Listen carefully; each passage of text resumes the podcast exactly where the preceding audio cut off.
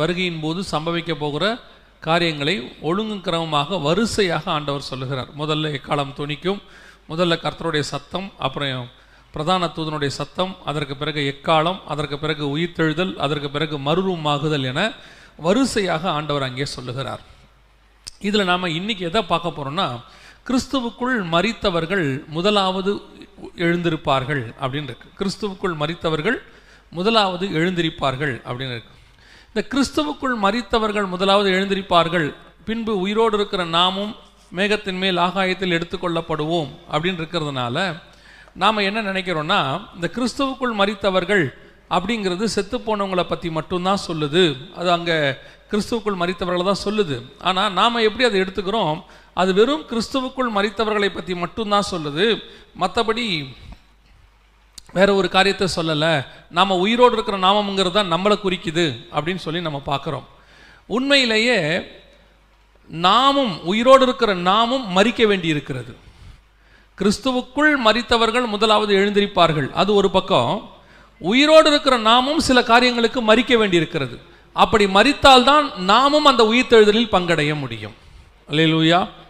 இன்னைக்கு நாம் கிறிஸ்துவுக்குள் மறித்தவர்கள் மறித்தவர்கள்லாம் செத்து போனவங்களை பற்றி மட்டுமே நாம் கான்சன்ட்ரேட் பண்ணிட்டு அதை விட்டுடுறோம். உண்மையிலேயே இயேசு கிறிஸ்துவும் என்ன செஞ்சிருக்கிறாருன்னா மரித்து உயிர்த்தெழுந்தார். அப்படிதானே? வசனம் அப்படிதானே சொல்லுது? இயேசு கிறிஸ்துவும் மறித்து உயிர்த்தெழுந்தார். அப்போ அவரும் மறித்திருக்கிறார் அவரும் மறித்த பிறகுதான் உயிர்த்தெழுதலே பங்கடைந்தார். அது வந்து ஒரு ப்ரொசீஜர் அதே மாதிரி உயிர்த்தெழுதலில் பங்கடையணும்னா நாமும் என்ன செய்ய வேண்டியிருக்கிறது? மறிக்க வேண்டி இருக்கிறது இந்த மறிக்கிற காரியங்கள் எப்படி மறிக்கணும்? அந்த ப்ரொசீஜரை தான் நாம் இன்னைக்கு பார்க்க போகிறோம் ஏன்னு சொன்னால் உயிரோடு இருக்கிற நாமும் மறிக்கணுமா? அப்படின்னா என்னங்க? அப்படின்னு கேட்டால் வாசிங்க.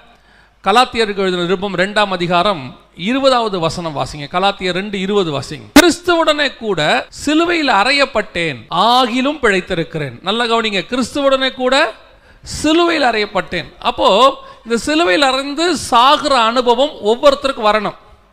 அப்பதான் நாம உயிர்த்தெழுதல் அனுபவத்துக்குள்ள வர முடியும். மறிக்கிற அனுபவம் இருந்தால் தான் உயிர்த்தெழுகிற அனுபவம் வரும். இன்னைக்கிற மறிக்கிற அனுபவமே நமக்கு இல்லை. மறிக்கிற அனுபவம் இல்லாதவங்களுக்கு எந்த அனுபவம் வராது? உயிர்த்தெழுதல்னு ஒன்று நடக்கணும்னா அவன் மறிச்சிருக்கணும். மறிச்சா மட்டும்தான் உயிர்த்தெழுதலில் பங்கடைய முடியும். அப்போ மறிக்கிற அனுபவமே இல்லாதவனுக்கு உயிர்த்தெழுகிற அனுபவம் வராது. இன்னைக்கு சபைகளுக்கு இந்த மறிக்கிற அனுபவத்தை நம்ம சொல்லி கொடுக்கறதில்ல. நித்திய ஜீவனை சுதந்திரிக்கணும்னா முதல்ல அவன் சாகணும். நித்திய ஜீவனை சுதந்திரிக்கிறதுக்கு இயேசு சொல்றாரு சிலுவையை எடுத்துக்கொண்டு என்னை பின்பற்றி வா. ஒருத்த வந்து கேட்குறான் இயேசு கிட்ட மத்திய பத்தொன்பதுல ஆண்டவரே நான் நித்திய ஜீவனை சுதந்திரிக்க என்ன செய்ய வேண்டும்? அப்ப இயேசு சொல்றாரு நியாயப்பிரமாணத்தெல்லாம் ஃபாலோ பண்ணது நல்லதுதான் அது மட்டும் பத்தாது. உன் மாம்சத்தினால செய்கிற கிரியைகள் மாத்திரம் பத்தாது ஆவியில சில கிரியைகள் செய்ய வேண்டி இருக்கிறது மாம்ச கிரியைகள் என்ன? தாய் தகப்பனை கனம் பண்றது விபச்சாரம் பண்ணாம இருக்கிறது கொலை செய்யாம இருக்கிறது கோ இதுலயே நம்ம மேன்மையாயிட்டோம். இன்னைக்கு நமக்கு இதுதான் பெருமை. அவர் கோவப்பட மாட்டாருங்க ரொம்ப நல்லவர். இது மாம்சக்கிரிய நியாயப்பிரமாணம் அவர் வந்து ஓய்வு நாள் வ- ஆராதனைக்கு கரெக்டாக வந்துருவாருங்க. இது மாம்சக்கிரிய. அவர் அவங்க அப்பா அம்மாவை ரொம்ப நல்லபடியாக பார்த்துப்பாரு. இது மாம்சக்கிரிய நியாயப்பிரமாணம் இன்னைக்கு உலகத்தான் அதை செய்கிறான் உலகத்தான்ல எத்தனையோ பேர் அப்பா அம்மாவை நல்லா பார்த்துக்கிறவங்க இருக்கிறாங்க. இன்னும் சொல்ல போனால் கிறிஸ்தவனில் பாதி பேர் பார்த்துக்கிறது இல்லை. இல்லையா? எனக்கு ரொம்ப ஆச்சரியமான விஷயம் என்னன்னா இந்துக்களில் கூட கூட்டு குடும்பம்னு ஒன்று இருக்குது. கிறிஸ்தவங்களில் கிடையவே கிடையாது. தொண்ணூத்தொம்பது சதவீதம் கிடையாது. ஏதோ ஒன்று ரெண்டு சதவீதம் எங்கேயோ இருக்குது. அப்போது ஒரு புறஜாதியானுக்கு இருக்கிற நியாயப்பிரமாணம் கூட இன்னைக்கு யாருக்கு இல்லை? கிறிஸ்தவர்களுக்கு இல்லை. இது மாம்சக்கிரியை. மாம்சக்கிரியையில் சிறு வயது முதல் கொண்டு ஒரு ஒரு குறைவும் இல்லாதபடிக்கு வாழ்ந்த ஒரு மனுஷன் வந்து இயேசுகிட்ட கேட்குறான் ஆண்டவரே நான் நித்திய ஜீவனை சுதந்திரிக்கிறதுக்கு என்ன செய்யணும்? அவனுக்கு மாம்சக்கிரியைகளில் ஒரு குறையும் இல்லை. அவன் சொல்கிறான் இதெல்லாம் நான் சிறு வயது முதல் கொண்டே ஃபாலோ பண்ணுறான் ஆண்டவரே. இப்போ இயேசு சொல்றாரு இவைகளை விட்டு தரித்திரருக்கு கொடுத்து சிலுவையை எடுத்துக்கொண்டு என்னை பின்பற்றி வா. அவர் எங்க போயிட்டு இருக்கிறார் இயேசு? மரணத்தை நோக்கி போயிட்டு இருக்கிறார் கொல்கதாவை நோக்கி போயிட்டு இருக்கிறார் அப்ப கொல்கதானாவைக்கு போக்குறவனும் சிலுவையை சுமக்கிறவனும் மட்டும் தான் நித்திய ஜீவனை சுதந்திரிக்கிறவனாக இருப்பான். அப்ப உயிர்த்தெழுதல பங்கடைய வேண்டும் என்றால் முதல்ல நீ கொல்கதாவுக்கு போகணும் சிலுவையை சுமக்கணும் மரணம் அடையணும். மரணம் அடையாதபடிக்கு நீ உயிர்த்தெழுதல பங்கடைவது கூடாத காரியம். இன்னைக்கு நம்ம மரணம் அடைஞ்சிருக்கிறோமா? இன்னும் நமக்குள்ள எது இன்னும் உயிரோடு இருக்குது? எத்தனையோ மாம்ச கிரியைகள் இன்னும் உயிரோடு கூட இருக்குது. கவனிங்க கலாத்தியருக்கு எழுதும்போது ரொம்ப தெளிவாக இந்த சிலுவையை பற்றி எழுதுறார் பவுல். ஐந்தாம் அதிகாரம் இருபத்தி நாலாவது வசனம் வாசிங்க கலாத்தர் ஐந்து இருபத்தி நாலை வாசியுங்கள். கிறிஸ்தவனுடையவர்கள் தங்கள் மாம்சத்தையும் தங்கள் ஆசை இச்சைகளையும் சிலுவையில் அரைந்திருக்கிறார்கள் இதெல்லாம் எதுவுமே இல்லையா அவங்ககிட்ட விபச்சாரம் இருக்காது. பெரும்பான்மை. வேசித்தனம் இருக்காது விக்கிரகாராதனை இருக்காது. அதுக்கப்புறம் வாங்க அப்படியே பின்னாடி. சண்டை சண்டை சச்சரவுகள் கோபம் மார்க்க பேதங்கள் இதெல்லாம் இல்லாமல் இருக்குதா? கிறிஸ்தவினுடையவர்கள் தங்கள் ஆசை இச்சைகளை என்ன செய்திருக்கிறார்கள்? சிலுவையில் அறிந்திருக்கிறார்கள். முதல்ல சாகணும். பவுல் சொல்றாரு என்னை நான் சிலுவையில் அறிந்திருக்கிறேன். சொல்லிட்டு சொல்றாரு நாமும் சிலுவையில் அறையப்பட வேண்டும். அவர் மாத்திரம் அறையப்படலையாமா? நம்மளையும் என்ன சொல்றாரு? சிலுவையில் அறையப்பட வேண்டும். சிலுவையில் அறையப்படுகிற அனுபவம் இல்லாமல் மறிக்கிற அனுபவம் இல்லாமல் உயிர்த்தெழுதல் அனுபவம் வராது. வருகையில் நீங்கள் பிரவேசிக்க வேண்டும் என்றால் கிறிஸ்துவுக்குள் மறித்தவர்கள் மாத்திரமல்ல உயிரோடு இருக்கிற நாமும் சில மாம்ச கிரியைகளுக்கு மறித்திருக்க வேண்டியது அவசியமாக இருக்கிறது. அந்த மாம்ச கிரியைகள் நீங்கள் என்னென்னலாம் அங்கே இருக்குது? அதை நீங்கள் பார்த்துக்கோங்க. எது இதில் நான் எது மாம்ச கிரியைகள்னு இப்போ நான் பேசலை. எப்படி மறிக்கணும் தான் பேச போகிறேன் நீங்கள் மறித்திருக்க வேண்டியது அவசியம். எப்படி மறித்திருக்க வேண்டும்? இயேசு கிறிஸ்து அதுக்கு முன்னுதாரணமாக சில காரியங்களை சொல்லிவிட்டு போயிருக்கிறார். நான் எப்பவும் சொல்வேன் இயேசு பைபிளில் செஞ்சது எல்லாமே நமக்காக தான். இயேசு கிறிஸ்து ஞானசானம் எடுக்க வேண்டிய அவசியமே கிடையாது. ஏன்னா அவர் சர்வ வல்லமை உள்ள தேவன் பிறக்கும் போதே பரிசுத்தாவியில பிறந்தவர். அவர் ஏன் ஞானசானம் எடுத்தார்னா நமக்கு முன்மாதிரியாக. இயேசு கிறிஸ்துவ பிசாசு சோதிக்கப்படவே முடியாது. இயேசு நினைச்சாருன்னா நிமிஷத்தில் அவன் நிர்மூலமாக்கி இருப்பார் ஆனால் அவனை தன்னை சோதிப்பதற்கு அவர் இடம் கொடுக்கிறார். காரணம் அந்த சோதனைகள் நம்முடைய வாழ்க்கையில் வரும். அதை எப்படி மேற்கொள்ள வேண்டும் என்று நமக்கு அவர் சொல்லிக் கொடுக்கிறார். அதே மாதிரி தான் ஒவ்வொன்றத்திலையும். இப்போ இயேசு கிறிஸ்து மறிக்கிறதுக்கும் சொல்லி கொடுக்குறார். இயேசு கிறிஸ்து தன்னைத்தானே சிலுவையில் அறைவதற்கு எப்படி மறிக்கணுங்கிறதுக்கு என்ன செய்கிறாரு சொல்லி கொடுக்கிறாரு. அவரை போல மறித்தோமானால் அவரை போல உயிர்த்தெழுதலிலும் நாம் பங்கடைவோம். அல்லேலூயா. வேதம் சொல்றது கிறிஸ்து இயேசு கிறிஸ்து முதற் மரித்தோரில் உயிர்த்தெழுதலில் முதற் பலனானவர்னு இருக்குது. அப்போ உயிர்த்தெழுதல் அவர் முதல் பலன்னா பின்னாடி நாமும் உயிர்த்தெழணும். அப்போ உயிர்த்தெழுதலில் பங்கடையணும்னா அவர் மறித்த மாதிரியே நாமளும் மறிக்கணும் அந்த அனுபவம் வந்தால் மட்டும்தான் உயிர்த்தெழுதலில் பங்கடைய முடியும். இன்னைக்கு நம்ம என்ன பார்க்க போகிறோம் இந்த மறிக்கிற அனுபவம் இருக்குதா? எப்படி மறித்திருக்க வேண்டும்? மறித்திருக்கிறோமா அப்படிங்கிற ஒரு காரியத்தை மட்டும்தான் இன்னைக்கு பார்க்க போறோம். ஏன்னா கிறிஸ்துவுக்குள் மறித்தவர்கள் முதல்ல மறிச்சிட்டாங்க அவங்க உயிர்த்தெழுதல கண்டிப்பா என்ன செய்வாங்க? பங்கு அடைவாங்க அவர் பவுல் தெளிவா எழுதுறாரு நாம் மறித்தவர்களுக்கு முந்திக் கொள்வது இல்லை. அவங்க நிச்சயமா வருவாங்க. ஆனா உயிரோடு இருக்கிற நாம மறுரூமாக்கப்படணுமே மறுரூமாக்கப்படணும்னா முதல்ல என்ன செய்யணும்? முதல்ல மறிக்கிற அனுபவம் வரணும். அந்த மறிக்கிற அனுபவத்துக்கு என்ன செய்யணும்? முதலாவது வாசிங்க. இயேசு கிறிஸ்து உயிர்த்தெழுதலை பத்தி பேசும்போது தான் எப்படி செய்- என்ன செய்யப்பட வேண்டும் என்பதை அவரே சொல்றார். வாசிங்க.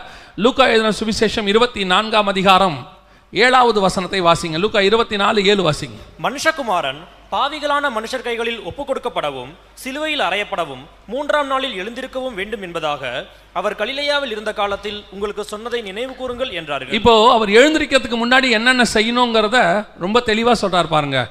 மனுஷகுமாரன் பாவிகளான மனுஷர் கையிலே ஒப்பு கொடுக்கப்படவும் அடுத்து சிலுவையில் அறையப்படவும். முதல்ல மறிக்க வேண்டும் என்று சொன்னால் நீங்கள் உங்களை மறிக்க ஒப்பு கொடுக்கிறீர்கள் என்று சொன்னால் எப்படி மறிக்கணும்? மனுஷர் கையில் ஒப்பு கொடுக்கணும் அவங்க தான் உன்னை சாவடிப்பாங்க. இப்போ உங்களை நீங்களே சாகடிச்சா அதுக்கு பேர் என்னது? தற்கொலை. யாராவது பண்ணா தான் அதுக்கு பேர் கொலை. இயேசு கிறிஸ்து தன்னை ஒப்பு கொடுத்தார். ஆனால் சிலுவையில் அறிந்தது ரோமர்கள். புரியுதா உங்களுக்கு? அதே மாதிரி உங்களை நீங்கள் சிலுவையில் அறிய ஒப்பு கொடுத்தீங்கன்னா உங்களை சிலுவையில் அறையறதுக்கு கொஞ்சம் பேரை கத்த ரெடி பண்ணுவார். அதான் வேதம் சொல்லுது இயேசு தன்னை பாவிகளான மனுஷர் கையிலே ஒப்பு கொடுத்தார். அப்போ நீங்கள் சிலுவையில் அறியப்படணும்னா முதல்ல என்ன செய்யணும்? உங்களை மனுஷர் கையில் ஒப்பு கொடுக்கணும். நீங்க நிறைய நேரத்தில் கேட்குறீங்கல்ல என்னை ஏன் ஆண்டவரே மனுஷர் கையில் ஒப்பு கொடுத்தீங்க? மனுஷர் கையில் ஒப்பு கொடுத்தீங்க. ஆமாம் மனுஷர் கையில் ஒப்பு கொடுத்தாதான் நீங்க சிலுவையில் அறியப்படுவீங்க. இப்போ உங்க மாம்சம் செத்துருச்சா இல்லையாங்கிறத எதை வச்சு செக் பண்ணணும்? எதை வச்சு செக் பண்ணணும்? உங்களை மனுஷர் கையில் ஒப்படைச்சாதான் நீங்க செக் பண்ண முடியும். அவன் உங்களை சிலுவையில் அறிஞ்சிருக்கிறானா இல்லையா நமக்கு தெரியும். இந்த மனுஷர் கையில் ஒப்பு கொடுக்கறதுல ரெண்டு வகை இருக்குது.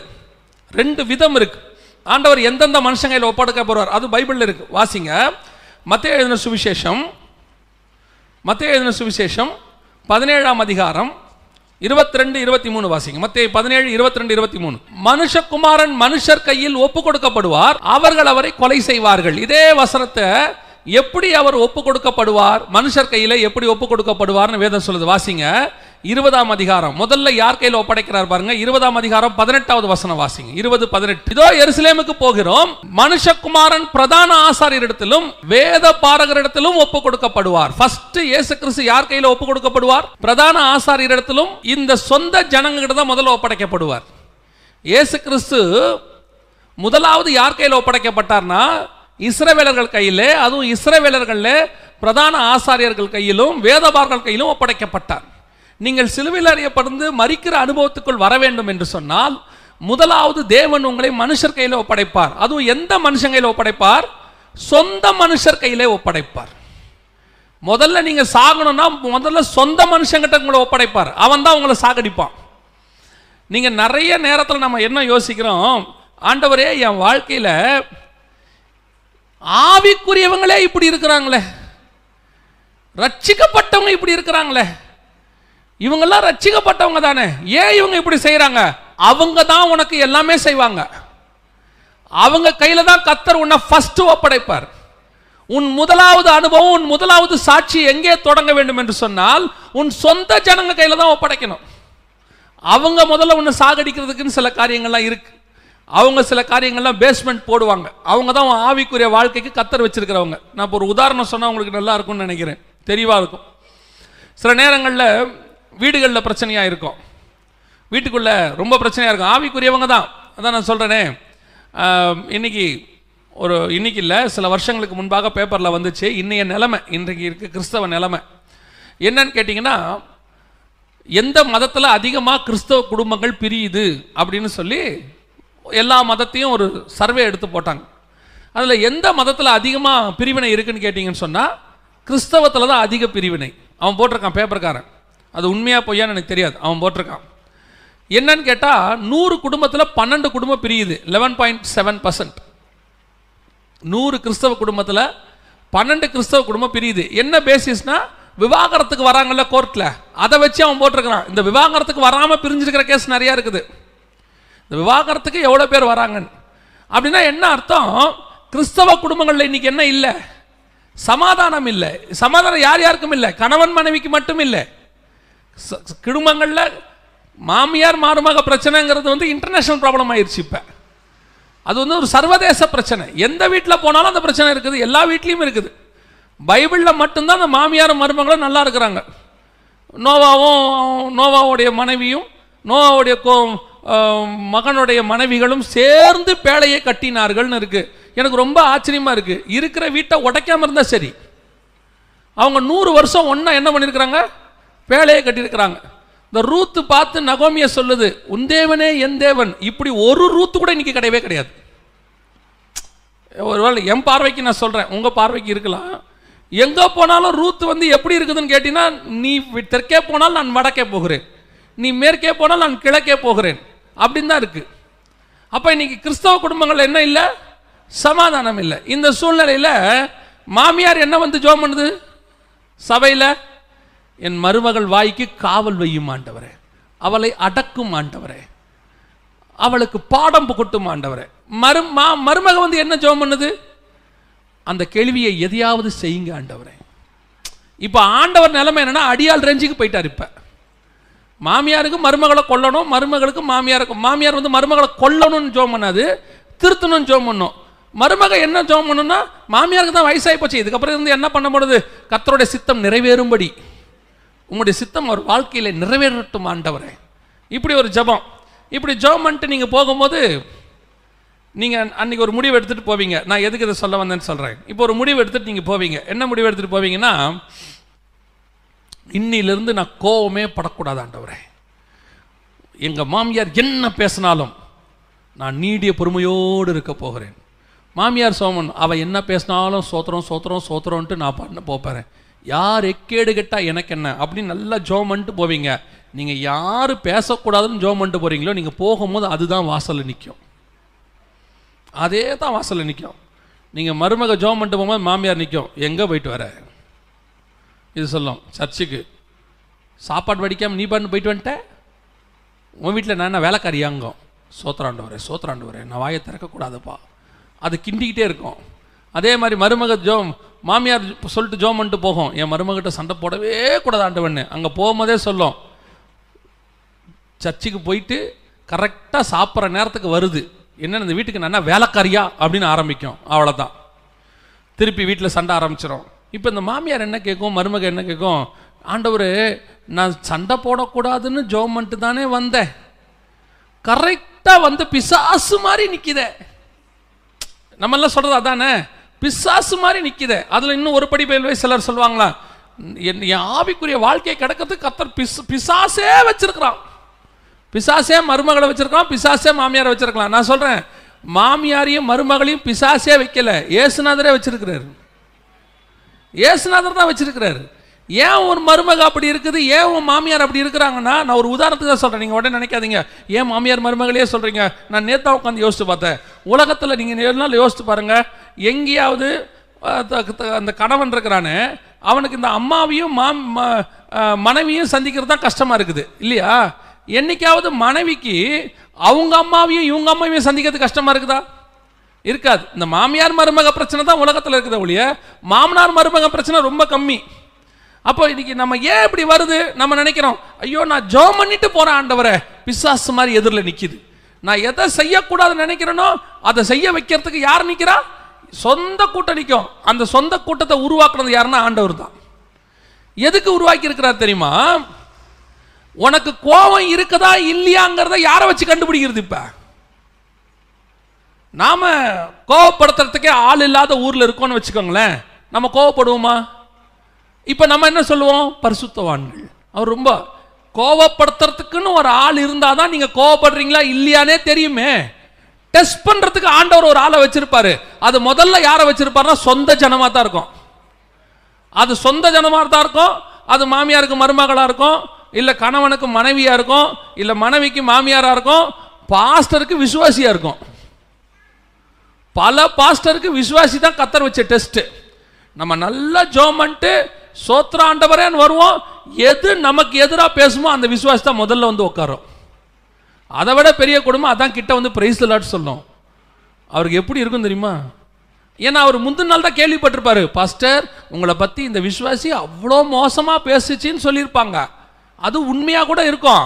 ஆனால் நாம் ஜோமன்ட்டு வந்து நிற்போம் புல்பீட்டில் நிற்கும் போது அந்த விசுவாசி தான் முதல்ல உட்காந்துருக்கும் அதான் உட்காந்துருக்கோம் இப்போ நம்ம எப்படி பிரசங்கம் பண்ணுறது இதில் நிறைய பாஸ்டர் விழுந்து போவாங்க.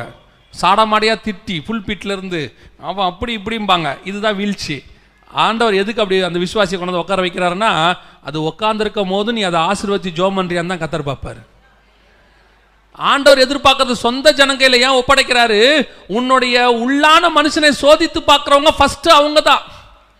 அவங்க தான் நீ எப்படி இருக்கிறன்னு பார்ப்பாங்க. பிரதான ஆசாரியன் ஃபர்ஸ்ட்டு ஆண்டவர் ஒப்படைப்பார். வேதபாரர்கள் ஒப்படைப்பார். இவன் அடிப்பான் காரி துப்புவான். பிரதான ஆசிரியனுக்கு இப்படியா பதில் சொல்லுகிறாய்ன்னு சொல்லுவான். இந்த சொந்த ஜனங்க தான் நம்மளை திருத்துறது ஃபர்ஸ்ட் இந்த நூக்கன் கானஸ் நான் எப்பவும் சொல்லுவேன் ஒரு திருச்சபைக்குள்ள உங்களை முதல்ல அஞ்சு வருஷம் கத்தர் எதுக்கு வச்சிருக்கிறாருன்னா உருவாக்குறதுக்கு. இந்த உருவாக்குறதுங்கிறது வெறும் வசனத்தின் மூலமா மட்டும் இல்லை கூட இருக்கிற விசுவாசி எல்லாம் வச்சுதான். கூட இருக்கிற ஆவிக்குரியவங்களை வச்சு தான் உருவாக்குவார்.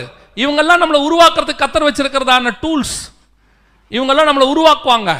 நம்மளை கோவப்படுத்துவாங்க நம்மளை வந்து கிண்டல் பண்ணுவாங்க நம்மளை கொஞ்சம் தரக்குறைவா பேசுவாங்க நம்மளை கொஞ்சம் ஒதுக்கி வைப்பாங்க. நீங்க நினைப்பீங்க ஆவிக்குரியவங்களா இருந்து இப்படி இருக்கிறாங்களே? ஆமா. அவன் அப்படி இருந்தாதான் நாம சரியா இருக்கிறோமா இல்லையான்னு நம்ம சோதிச்சு பார்க்க முடியும். லேலூயா ஆண்டவர் முதல்ல எப்பவுமே உன்னை சொந்த ஜனங்கையில தான் ஒப்படைப்பார். இன்னைக்கு உனக்கு அப்படி சிலரை கொடுத்துருக்கிறாரு உங்களுக்கு கொடுத்துருக்கிறாருன்னா ஒரு நாளும் அவங்கள சபிக்காதீங்க. ஒரு நாளும் அவங்கள திட்டாதீங்க. இது இருக்கிற சிலர்லாம் சொல்லுவாங்க இது இருக்கிற வரைக்கும் நான் உருப்படவே முடியாது. இது இருக்கிற வரைக்கும் நான் பரலோகமே போக மாட்டேன். என்னை கோவப்படுத்துறதுக்கு என்னை பாவம் செய்ய வைக்கிறதுக்குனே இருக்குது. இல்லை இல்லை இல்லை. அது பாவம் செய்ய வைக்கிறதுக்கு இல்லை. அது உன்னை உருவாக்குறதுக்கு கத்தர் வச்சிருக்கிறார். நீ யார் உன்னை கோவப்படுத்துறாங்களோ அவங்க கிட்ட கோவப்படாமல் இருந்தாதான் உன் ஆவிக்குரிய வாழ்க்கையில் நீ வளர்ந்துருக்கிறேன்னு அர்த்தம். அவங்க அப்படித்தான் பேசுவாங்க. திருப்பியும் சொல்றேன். அவங்க அப்படித்தான் பேசுவாங்க. சீமையை வச்சா தான் தாவீது ராஜாவாக முடியும். சீமையை கொன்னுட்டா தாவீது ராஜாவாக முடியாது. சீமையை ஏன் கர்த்தர் வைக்கிறார்? அவன் சொல்கிறான் கர்த்தர் அனுமதி கொடுத்துருக்கிறார். கர்த்தருடைய அனுமதி இருக்கும். ஃபஸ்ட்டு சொந்த ஜனங்க வருவாங்க. சில நேரங்களில் நான் எப்பவும் சொல்லுவேன். ஆவிக்குரிய வாழ்க்கையில் சிலர் ஆண்டவர் கூட கொடுத்து வச்சிருப்பார். இவங்க நம்மளை ஒட்டைப்பான் பாருங்களேன். இவன் நம்மளை நொறுக்குவான். என் கூட ஒரு உதவியாளர் ஒருத்தர் இருந்தார். இதுக்கு முன்னாடி. இப்போ இருக்கிறவங்கள இதுக்கு முன்னாடி.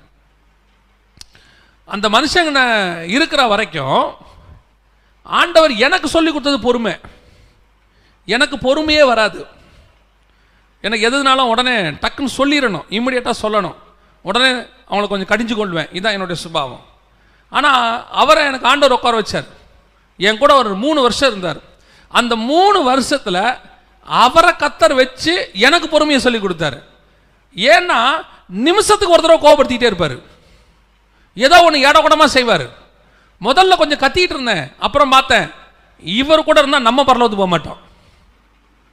சரி இப்போ என்ன செய்யலாம்? இவரையும் அனுப்பவும் முடியாது. ஏன்னா கர்த்தர் அனுப்பியிருக்கிறாரு. கர்த்தராக கூட்டு போகிற வரைக்கும் இவர் நம்ம கூட தான் இருப்பார். ஒன்றும் செய்ய முடியாது. அப்போ என்ன செய்யலாம்? இவர் ஆண்டவர் வச்சிருக்கிறது என்ன திருத்துறதுக்கு. அப்போ நான் மாறணும். எனக்கு பொறுமை வரணும்.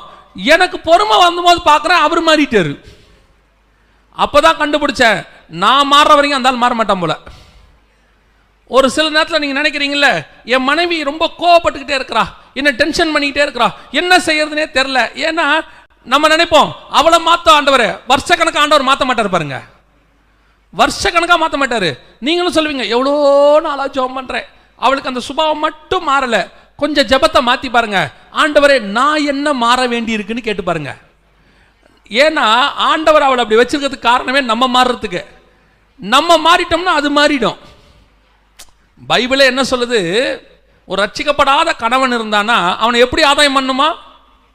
அவனை விட அதிகமாக நீ கோவப்பட்டு தூக்கி போட்டு மிதிச்சினா அவன் ரட்சிக்கப்பட்டுருவான்னு பைபிள் சொல்லலை. வசனம் என்ன சொல்லுது? உங்கள் நல்ல நடக்கையினாலே அவனை அப்படின்னா என்ன அர்த்தம்? நீ நல்லவனா மாறினா சுத்தி இருக்கிறவங்களா நல்லவங்களா மாறிடுவாங்க. அதான் கத்தர் எதிர்பார்க்கறது. இன்னைக்கு நம்ம அடுத்தவ மேலேயே குற்றப்படுத்திக்கிட்டு இருக்கிறோம். அவங்க கோபம் பண்றாங்க இவங்க என்ன திட்டுறாங்க அவங்க என்ன கோவப்படுத்துறாங்க அவங்க என்ன சாவுக்கு எதுவும் இல்லை யாருமே உன்னை எதுவுமே செய்ய முடியாது. இது எல்லாமே கர்த்தர் ஃபிக்ஸ் பண்ணி வச்சிருக்கிறார்.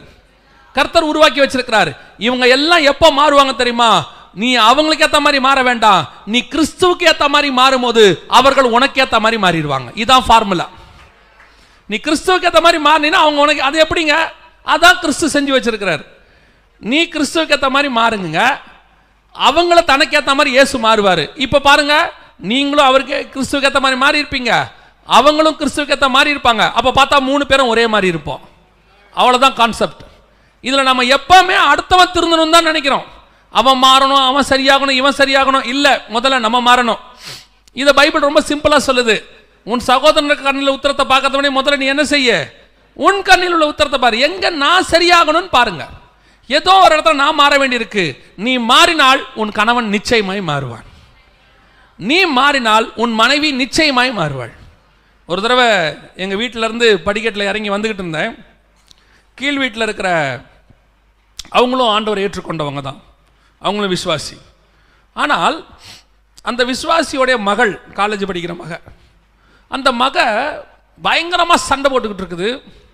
சண்டை போட சண்டை போட அந்த அம்மாவும் பயங்கரமாக அழுகுறாங்க ஆனால் அந்த மக வந்து அந்த அழுகையை கவனிக்காமல் சண்டை போடுது. அவங்க அம்மாட்ட அவங்க அம்மா அழுகுறாங்க இந்த படிக்கட்டு இறங்கும் போது எனக்கு ஒரு ஒரு எண்ணம். அப்படின்னு நின்று ஜோம் பண்ணி ஆண்டவர்கிட்ட. ஆண்டவரை ஒரு கேள்வி தான் கேட்டேன்.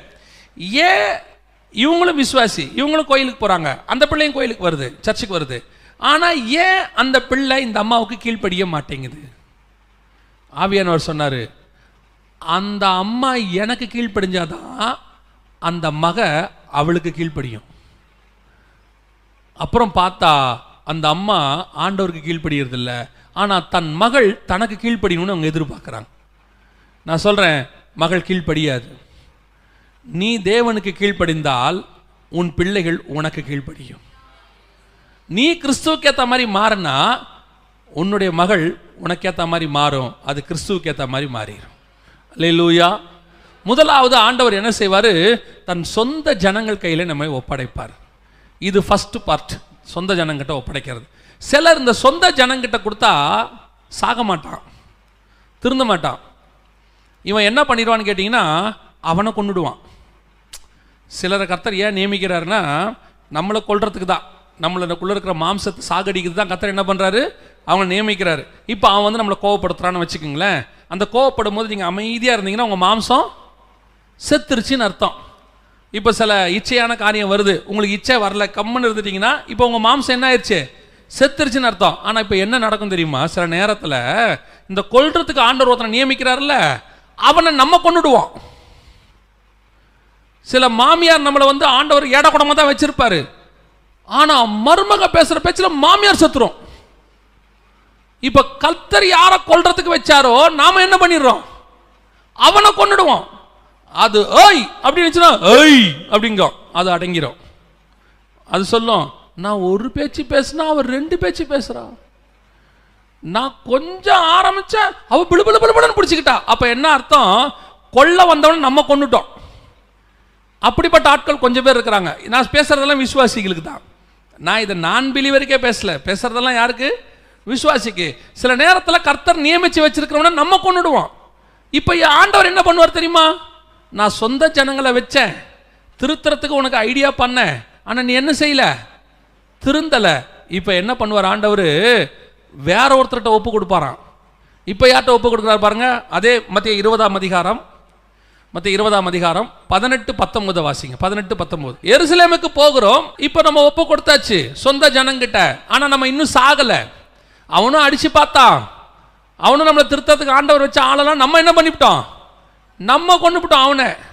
ஆண்டவர் திருத்தறதுக்கு வச்சவனெல்லாம் நம்ம சாவடிச்சிட்டோம். இப்ப வேற வழி இல்ல. தொடர்ந்து வாசிங்க. அவர்கள் அவரை மரண ஆக்கணிக்குள்ளாக தீர்த்து அவரை பரியாசம் பண்ணவும் வாரினால் அடிக்கவும் சிறுவையில் அறையவும் புறஜாதியார்கிட்ட ஒப்பு கொடுப்பாங்க. முதல்ல சொந்த ஜனங்கிட்ட கொடுத்தாங்களா?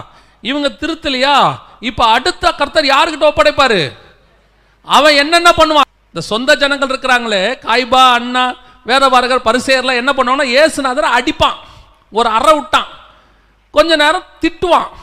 மற்றபடி இவனால் வேற ஒன்றுமே செய்ய முடியாது. நீங்கள் சொந்த ஜனங்கிட்ட ஆவிக்குரியவங்கிட்ட ஒப்படைச்சா இவங்க ஒரு லிமிட் வரைக்கும் தான் அவங்களை திருத்துறதுக்கு ட்ரை பண்ணுவாங்க. இவங்க கெட்ட வார்த்தை பேச மாட்டாங்க. இவங்க வந்து அருவருப்பான காரியங்கள் செய்ய மாட்டாங்க. அடிக்க மாட்டாங்க. என்ன பேசும். ஆனால் நீங்கள் இவங்ககிட்ட திருந்தலன்னு வச்சுக்கோங்க. சில பாவங்களை ஆண்டவர் சபையில் உங்களுக்கு சொல்லி கொடுப்பாரு. சொல்லி கொடுப்பாருனா திருத்தறதுக்கு. இதை விட்டுடுன்னு சொல்வாரு. சில ஜனங்கள் என்ன செய்யாது? காதல ஏத்துக்காது. அது அது மண்டையில ஏறாது. பாஸ்டர் இங்கிருந்து டீசெண்டா சொல்லுவாங்க. என்ன சொல்லுவாங்க? நீ உன்னுடைய பாவங்களில் இருக்கிறாய். உன் பாவங்களை விட்டு மனம் திரும்பு. கர்த்தர் உன்னை எச்சரிக்கிறார். இதான் சொந்த ஜனம் சொல்றது. இதுக்கு ஒரு கூட்டம் கீழ்ப்படியாது. இப்போ இந்த கூட்டத்தை கர்த்தர் யார் கையில் ஒப்படைப்பாரு? புறஜாதியார் கையில் கொண்டு போய் ஒப்படைப்பாரு. அவன்தான் உங்களை பரியாசம் அவன் தான் உங்களை வாரில் அடிக்கிறவன். அவன் தான் உங்களை சிலுவையில் அறையிறவன். இந்த புறஜாதியார் கையில் ஒப்படைக்கிறாருன்னு வச்சுக்கோங்களேன் நொறுக்கி எடுத்துருவாங்க. இவன் ஒரு லிமிட் வச்சுருக்கான். ஆண்டவர் இவனுக்கு என்ன வச்சுருக்கிறாரு? ஒரு லிமிட் ஒரு உதாரணத்துக்கு சொல்கிறேனே இப்போ தீர்க்க தரிசிகளை வச்சு ஆண்டவர் எரேமியா வச்சு இஸ்ரேல் ஜனங்களுக்கு என்ன பண்ணாரு? எச்சரிப்பு கொடுத்தாரு. நீங்கள் செய்கிறது சரியல்ல நீங்கள் விக்கிரகத்தை வழிபடுறீங்க விட்டும். விட்டு மனம் திரும்புங்க. ஆண்டவர் கோவப்படுறார். சொல்லி சொல்லி பார்த்தாரு. இவன் யாரை அடிச்சு விட்டான்? எரேமியாவை அடிச்சு தூக்கி கிணத்துல போட்டான் காவல் கிணத்துல. எரேமியாவை. இப்போ கத்தர் பார்த்தாரு. இவன் எரேமியா சொன்னா திருந்த மாட்டான். இப்போ யார் அனுப்புறது? புறஜாதி ராஜா ஒருத்தனை அனுப்புனாரு. யார் அனுப்புனாரு? நேபுகாத் நேச்சார்னு ஒருத்தனை அனுப்புனாரு. அவன் இருக்கிறானே அவன் எரேமியா மாதிரி இஸ்ரவேலரே கேளுங்கள். நீங்கள் இப்படி செய்கிறது என்ன? மரத்துக்கு கீழேயும் மலைகளுக்கு மேலேயும் நீங்கள் வேசித்தனம் பண்ணுகிறீங்களா பேச மாட்டான் அவன் உள்ள நொறு இறங்கினான்னு வச்சுக்கோங்க. நொறுக்கி எடுத்துருவான். அட்ரா தேவாலயத்தம்பா தீக்கரையாக்கும்பா அத்தனை பேரும் சங்கிலி போடு. அத்தனை பேரையும் தர தரன்னு இழுத்துட்டு வா. எங்க வரைக்கும் இழுத்துட்டு வரணும்? பாபிலோனுக்கு இழுத்துட்டு வா. இஸ்ரவேல்ல இருந்து ஈராக்குக்கு நடக்க வச்சு கூட்டு போயிருக்கான். யோசித்து பாருங்க. மனம் திரும்பாத கூட்டத்துக்கு கத்தர் என்ன செய்வார் தெரியுமா? புறஜாதியார் கையிலே ஒப்படைப்பார். சில நேரங்களில் கர்த்தர் சொல்லி நீ மனம் திரும்பலைன்னா திடீரென்று பிரச்சனை வெளியிருந்து எழும்போம். நீங்க நினைப்பீங்க எதுக்கோ பிரச்சனை எழும்புது? இப்ப போய் ஆண்டவர்கிட்ட ஜோம் பண்ணுவீங்க. ஆண்டவரே பக்கத்து வீட்டுக்காரன் எனக்கு விரோதமா எழும்புறான். சொந்தக்காரங்க ரட்சிக்கப்படாத ஜனங்கள் விருத்த சேதனம் இல்லாதவர்கள் எனக்கு விரோதமா எழும்பானேன். ஆமா கத்தர் சொல்வாரு பிரச்சனை சால்வ் ஆகாது. ஏன் சால்வ் ஆகாது? அவனை நான் தான் எழுப்பி இருக்கிறேன் நீ சபையில சொல்லும் போதே திருந்திட்டுனா உனக்கு நல்லது. திருந்தாத பட்சத்தில் கர்த்தர் புறஜாதியாரை எழுப்புவர். பக்கத்து கடைக்காரன் பக்கத்து வீட்டுக்காரன் ரட்சிக்கப்படாத ஜனங்கள் ஆர்எஸ்எஸ் எல்லாத்தையும் எழுப்புவார் கர்த்தர். அத்தனையும் எழுப்புவார். எதுக்கு எழுப்புறாருன்னு நினைக்கிறீங்க? நான் எப்பவும் சொல்கிற காரியம் ஒன்று உண்டு. தேசத்தில் புறஜாதி கொடுமையான ராஜா ஒருத்தன் எழும்புறானா அதற்கு காரணம் தேசம் அல்ல தேவ ஜனங்கள் தேவ ஜனங்கள் ஒழுங்கா இல்லாத பட்சத்தில் தான் தேவன் புறஜாதியாரை மேலே எழுப்புவார். நீங்கள் நியாயாதிபதிகள் புஸ்தகம் ஃபுல்லாக வாசித்து பாருங்க. எங்கெங்கெல்லாம் தேவ ஜனங்கள் தேவனுக்கு விரோதமாக போனாங்களோ அப்பெல்லாம் ஆண்டவர் புறஜாதி ராஜாவை எழுப்புவார். மோவாபிய ராஜா வருவான் பெலிஸ்திய ராஜா வருவான் அம்மோனிய ராஜா வருவான் எல்லாரும் எழுப்பி வந்து நொறுக்குவான் பாருங்க. நொறுக்குன உடனே இவன் என்ன பண்ணுவான்? ஆண்டவரை நோக்கி கதறுவான். ஆண்டவரே இப்போ கர்த்தர் ஒரு ரட்சகனை எழுப்புவார். கிதியோனை எழுப்புவார் எப்தாவை எழுப்புவார் சிம்சோனை எழுப்புவார் ஒரு ரட்சகன் எப்போ இந்த இந்த ஜனங்க தேவன் நோக்கி கதறுவாங்க தெரியுமா? இந்த புறஜாதி ராஜா எழுமுனாதான் அப்போ கர்த்தர் யார் கையில ஒப்படைப்பாரு? புறஜாதியார் கையில் ஒப்படைப்பாரு? ஒரு ரெண்டு மூணு மாதத்துக்கு முன்னாடி தமிழ்நாட்டில் எல்லாம் ஊக்கமான ஜெபம். 72 ரெண்டு மணி நேரம். எதுக்கு ஜெபம் பண்ணாங்கன்னு உங்களுக்கு தெரியும்? ஒரே ஜபந்தான் உபவாசம் தான் ஃபாஸ்டிங் தான் பயங்கரமாக நாங்கள் அப்போவே தெளிவாக சொன்னோம் நீங்கள் தப்பு பண்ணுறோம் இவனுடைய பிரச்சனை என்னென்னா அவர் வரக்கூடாது. யாருன்னு உங்களுக்கு தெரியும். அந்த ஆள் வரக்கூடாது. அவர் வரக்கூடாது. அவர் வரக்கூடாது. ஐயோ சபைகளை துன்பப்படுத்துகிறவன் வருகிறது என்ன? நீங்கள் ஜோம் பண்ணீங்க நார்மலாக வரதை விட நல்லா வந்துட்டான். இருநூத்தி எழுபது முந்நூறில் வர வேண்டியவன் முன்னூத்தி சில்லறைக்கு போயிட்டான். அப்போ கர்த்தர் அவன் மேல பிரியமா இருக்காரோ இல்லையோ உங்க ஜெபத்து மேல கோபமா இருக்காரு. நார்மலா ஜெயிக்க வைக்கலாம்னு நினச்ச ஆண்டவர் இந்த பயல்வ ஜெபம் பண்றாங்களா? போடுறா முன்னூத்தி ஐம்பதுன்ட்டார். ஏன் இப்படி நடந்துச்சு? நடந்த காரணம் என்ன? அதுக்கும் நம்மால் காரணம் சொல்லிட்டான். என்ன சொல்லிட்டான்? நாங்க ஜெபிச்சபடி தான் கர்த்தர் கேட்டாரு. லாஸ்ட் மினிட்ல ஆண்டவர் ஒரு சின்ன சேஞ்ச் பண்ணியிருக்கிறாரு. என்ன பண்ணுவாரு? டூ இயர்ஸ்ல திருப்பி மாத்துவாராமா? நான் சொல்றேன் இவன் சொல்ல சொல்ல ரெண்டாயிரத்தி இருபத்தொன்பது வரைக்கும் இவன் தான் இருப்பான். இவனுங்களுக்கெல்லாம் என்ன பிரச்சனை? கர்த்தர் ஏன் இப்படிப்பட்டவனை எழுப்பி இருக்கிறாருன்னா சபை சரியில்லை. சபைக்குள்ள இருக்கிறவன் சரியில்லை.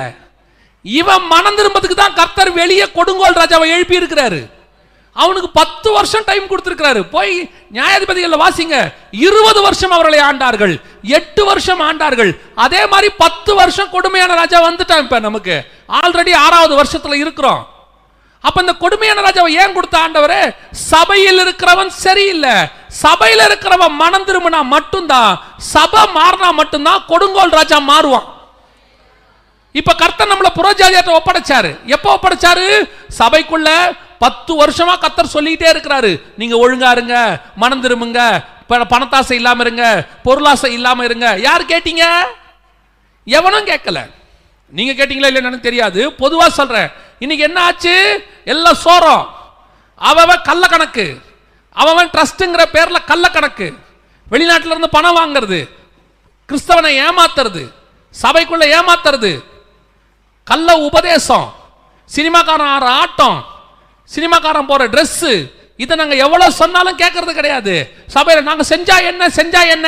நீ சபைக்குள்ள அருவருப்பான காரியங்களை கொண்டு வர வர வர வெளியே புறஜாதி ராஜா எழும்பி உன்னை கொடுமைப்படுத்த தொடங்குவான். அதுதான் இப்போ நடக்குது. கர்த்தர் புறஜாதியர்களை நம்மளை ஒப்படைச்சிட்டாரு. ஒப்படைச்சு ஆறு வருஷம் ஆச்சு. அவன் நொறுக்கிக்கிட்டு இருக்கான் போட்டு. இதோ இன்னைக்கு காலையில் வரும்போது சொல்கிறாங்க கணக்கெடுத்து முடிச்சாச்சான் தமிழ்நாட்டில் மட்டும் ஆறாயிரம் சபை இருக்குதாமா கணக்கெடுப்புக்குள்ளே வராம? சொன்னது அமித்ஷா இன்னைக்கு காலையில் ஆறாயிரம் சபை இருக்குதான் கணக்கில் வராமல் அவர் சொல்லியிருக்கிறாரு மத்திய மந்திரி இந்த ஆறாயிரம் ஆறாயிரம் சபையையும் நாங்கள் கணக்குக்குள்ளே கொண்டு வருவோங்கிறான். அப்படின்னா என்ன அர்த்தம்? நொறுக்க போகிறான்னு அர்த்தம்.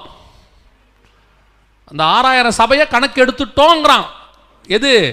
ரிஜிஸ்ட்ரேஷன் இல்லாமல் ஆறாயிரம் சபை இருக்குது. அப்போ வேலை பார்க்க ஆரம்பிச்சிட்டாங்க. ஆண்டவர் வாரினால் அடிக்கவும் பரியாசம் பண்ணுவதற்கு ஆளை ரெடி பண்ணிட்டார். என்னங்க இவ்வளோ சந்தோஷமாக சொல்கிறீங்க இது வரும் என்று நாங்கள் முன்பதாகவே சொன்னோம். எரேமியாவுக்கு பிரச்சனையே கிடையாது. நான் இப்போவும் சொல்கிறேன் புறஜாதியார் ராஜா வருவான்னு எரேமியா சொன்னா உபத்திரம் வரும்னு சொன்னா கேட்காதவனுக்கு தான் பிரச்சனை. சொன்ன எரேமியாவை பத்திரமா பாதுகாத்துட்டானுங்க. கத்தை நடத்திட்டாரு. ஜலப்பிரளயம் வரும்னு சொன்ன நோவாவுக்கு பிரச்சனையே கிடையாது. அவனை போட்டில் வச்சு கத்தர் பாதுகாத்துருவாரு. இப்பவும் சொல்றேன் உண்மை உள்ளவர்களுக்கு ஒரு நாளும் உபத்திரவம் கிடையாது. கத்தர் அவர்களை பத்திரமாய் பாதுகாத்து விடுவார். உண்மை இல்லாம வாழ்றவனுக்காக தான் கத்தர் அவனை எழுப்பி இருக்கிறார் புறஜாதியத்தை ஒப்படைச்சிருக்கிறாரு. நொறுக்குவான் அவன் போட்டு இப்போ. அடிப்பான் வாரினால் அடிக்கவும். இப்போ ரெஜிஸ்ட்ரேஷன் இல்லாத சபையெல்லாம் அரெஸ்ட் பண்ணும்பான். ஏற்கனவே வீட்டில் கூட்டம் நடத்துறவன்லாம் புடின்ட்டான். இப்போ ரிஜிஸ்ட்ரேஷன் இல்லாத சபைலாம் அரெஸ்ட் கணக்கு காட்டாதவன் பேங்க் அக்கவுண்ட்லாம் ஃப்ரீஸ் பண்ணும்பா மாட்ட போகிறாங்க காரணம் என்ன? சபை சோரம் போக தொடங்கி விட்டது ஜனங்கள் இன்னும் மாம்சத்துக்குள்ளே இருக்கிறாங்க சபையில். இன்னும் சாகடிக்கல. நான் சொல்கிறேன் உங்கள் நாம திருந்தாம சபை தேசம் திருந்தாது. சபை மாறினா தான் தேசம் மாறும். அதாவது தானியல் உட்காந்து ஜெபம் பண்ணுறாரு பத்தாம் அதிகாரம்னு நினைக்கிறேன். தானியல் புஸ்தகம் பத்தாம் அதிகாரத்தில். தானியல் உட்காந்து ஜெபம் பண்ணுறார் எப்படி ஜெபம் பண்ணுறாரு பாருங்களேன். அவர் அடிமைத்தனத்துக்குள்ளே இருக்கிறாரு. அடிமைத்தனம் மாறணும்னு தான் அவர் ஜெபம் பண்ணுறாரு நம்மளை மாதிரியே தான் ஜெபம் பண்ணுறாரு அவரும். ஆனால் அந்த ஜபத்தில் ஃபஸ்ட்டு அவர் சொல்கிறது என்ன அப்படின்னு சொல்லி நீங்கள் பார்த்தீங்கன்னு சொன்னால் எழுபது எழுபது வார காரத்தை கணக்கெடுக்கிறார். கணக்கெடுத்து பார்த்துட்டு அவர் சொல்கிறது பெர்ஷியாவின் நாட்கள்ல அந்த நாள் அந்த நாட்கள் தானியலாகிய நான் மூன்று வாரம் முழுவதும் துக்கித்து கொண்டிருந்தேன். அந்த மூன்று வாரத்தில் அவர் சொல்றாரு தன் கண்களை ஏறெடுக்கையில் இன்னைக்கு 72 ரெண்டு மணி நேரம் ஜோம் பண்ணீங்களே ஆட்சி மாறணும்னு. யாராவது பாவ அறிக்கை பண்ணீங்களா? அவன் பாவி. அவன் கொடுங்கோலை. இது மோசமான ஆட்சி. இது போகணும். நம்ம யார் அப்போ பரிசுத்தவான்களா? நம்மளுடைய பாவத்தின் நிமித்தமாக தான் அவன் எழும்பி இருக்கிறான் நாம பாவாரிக்க பண்ணா தான் அவன் போவான். நம்ம ஆட்கள் யாரும் பாவாரிக்க பண்ணல. இவங்க நீதிமான்கள். இவங்க எல்லாம் மேடையில் ஏறி நின்று பயங்கரமான பிரசங்கம். கர்த்தர் இந்த வருஷம் மாத்துவார். அதை செய்வார். நீ அதை மாத்துறதுக்கு பதிலாக இன்கம் டேக்ஸில் போய் முதல்ல கணக்கை சரி பண்ணு. அத்தனை பயலும் கண்ண கல கள்ள கணக்கு எழுதிவிட்டு மேடையில் நின்றுக்கிட்டு ஆட்சி மாறும்னா மாறாது. அவனே வந்துட்டான் திருப்பி. அதுக்கு அடுத்த வசனம் வாசிங்க. என்ன செய்தோம்? ஒரு பயலாவது சொன்னானா நான் பாவம் செஞ்சேன்னு? இந்த 72 ரெண்டு மணி நேரம் ஜெபம் பண்ணவன்ல எவனாவது நான் பாவம் செஞ்சேன்னு சொன்னானா? அவன் பாவம் செஞ்சானாமா? ஐந்து வருடம் அவர்கள் எங்களை உபத்திரவப்படுத்தினார்கள். தப்பு பண்ணா அவன் பாவின்னு தான் கத்தருக்கு நல்லா தெரியுமே. நீ பாவிங்கிறதான உனக்கு தெரிய மாட்டேங்குது இப்ப. சபை எப்போ மாறுதோ அப்பதான் வெளியே மாறும். எப்ப நாம சுத்தமாகறோமோ அப்பதான் தேசம் சுத்தமாகும்.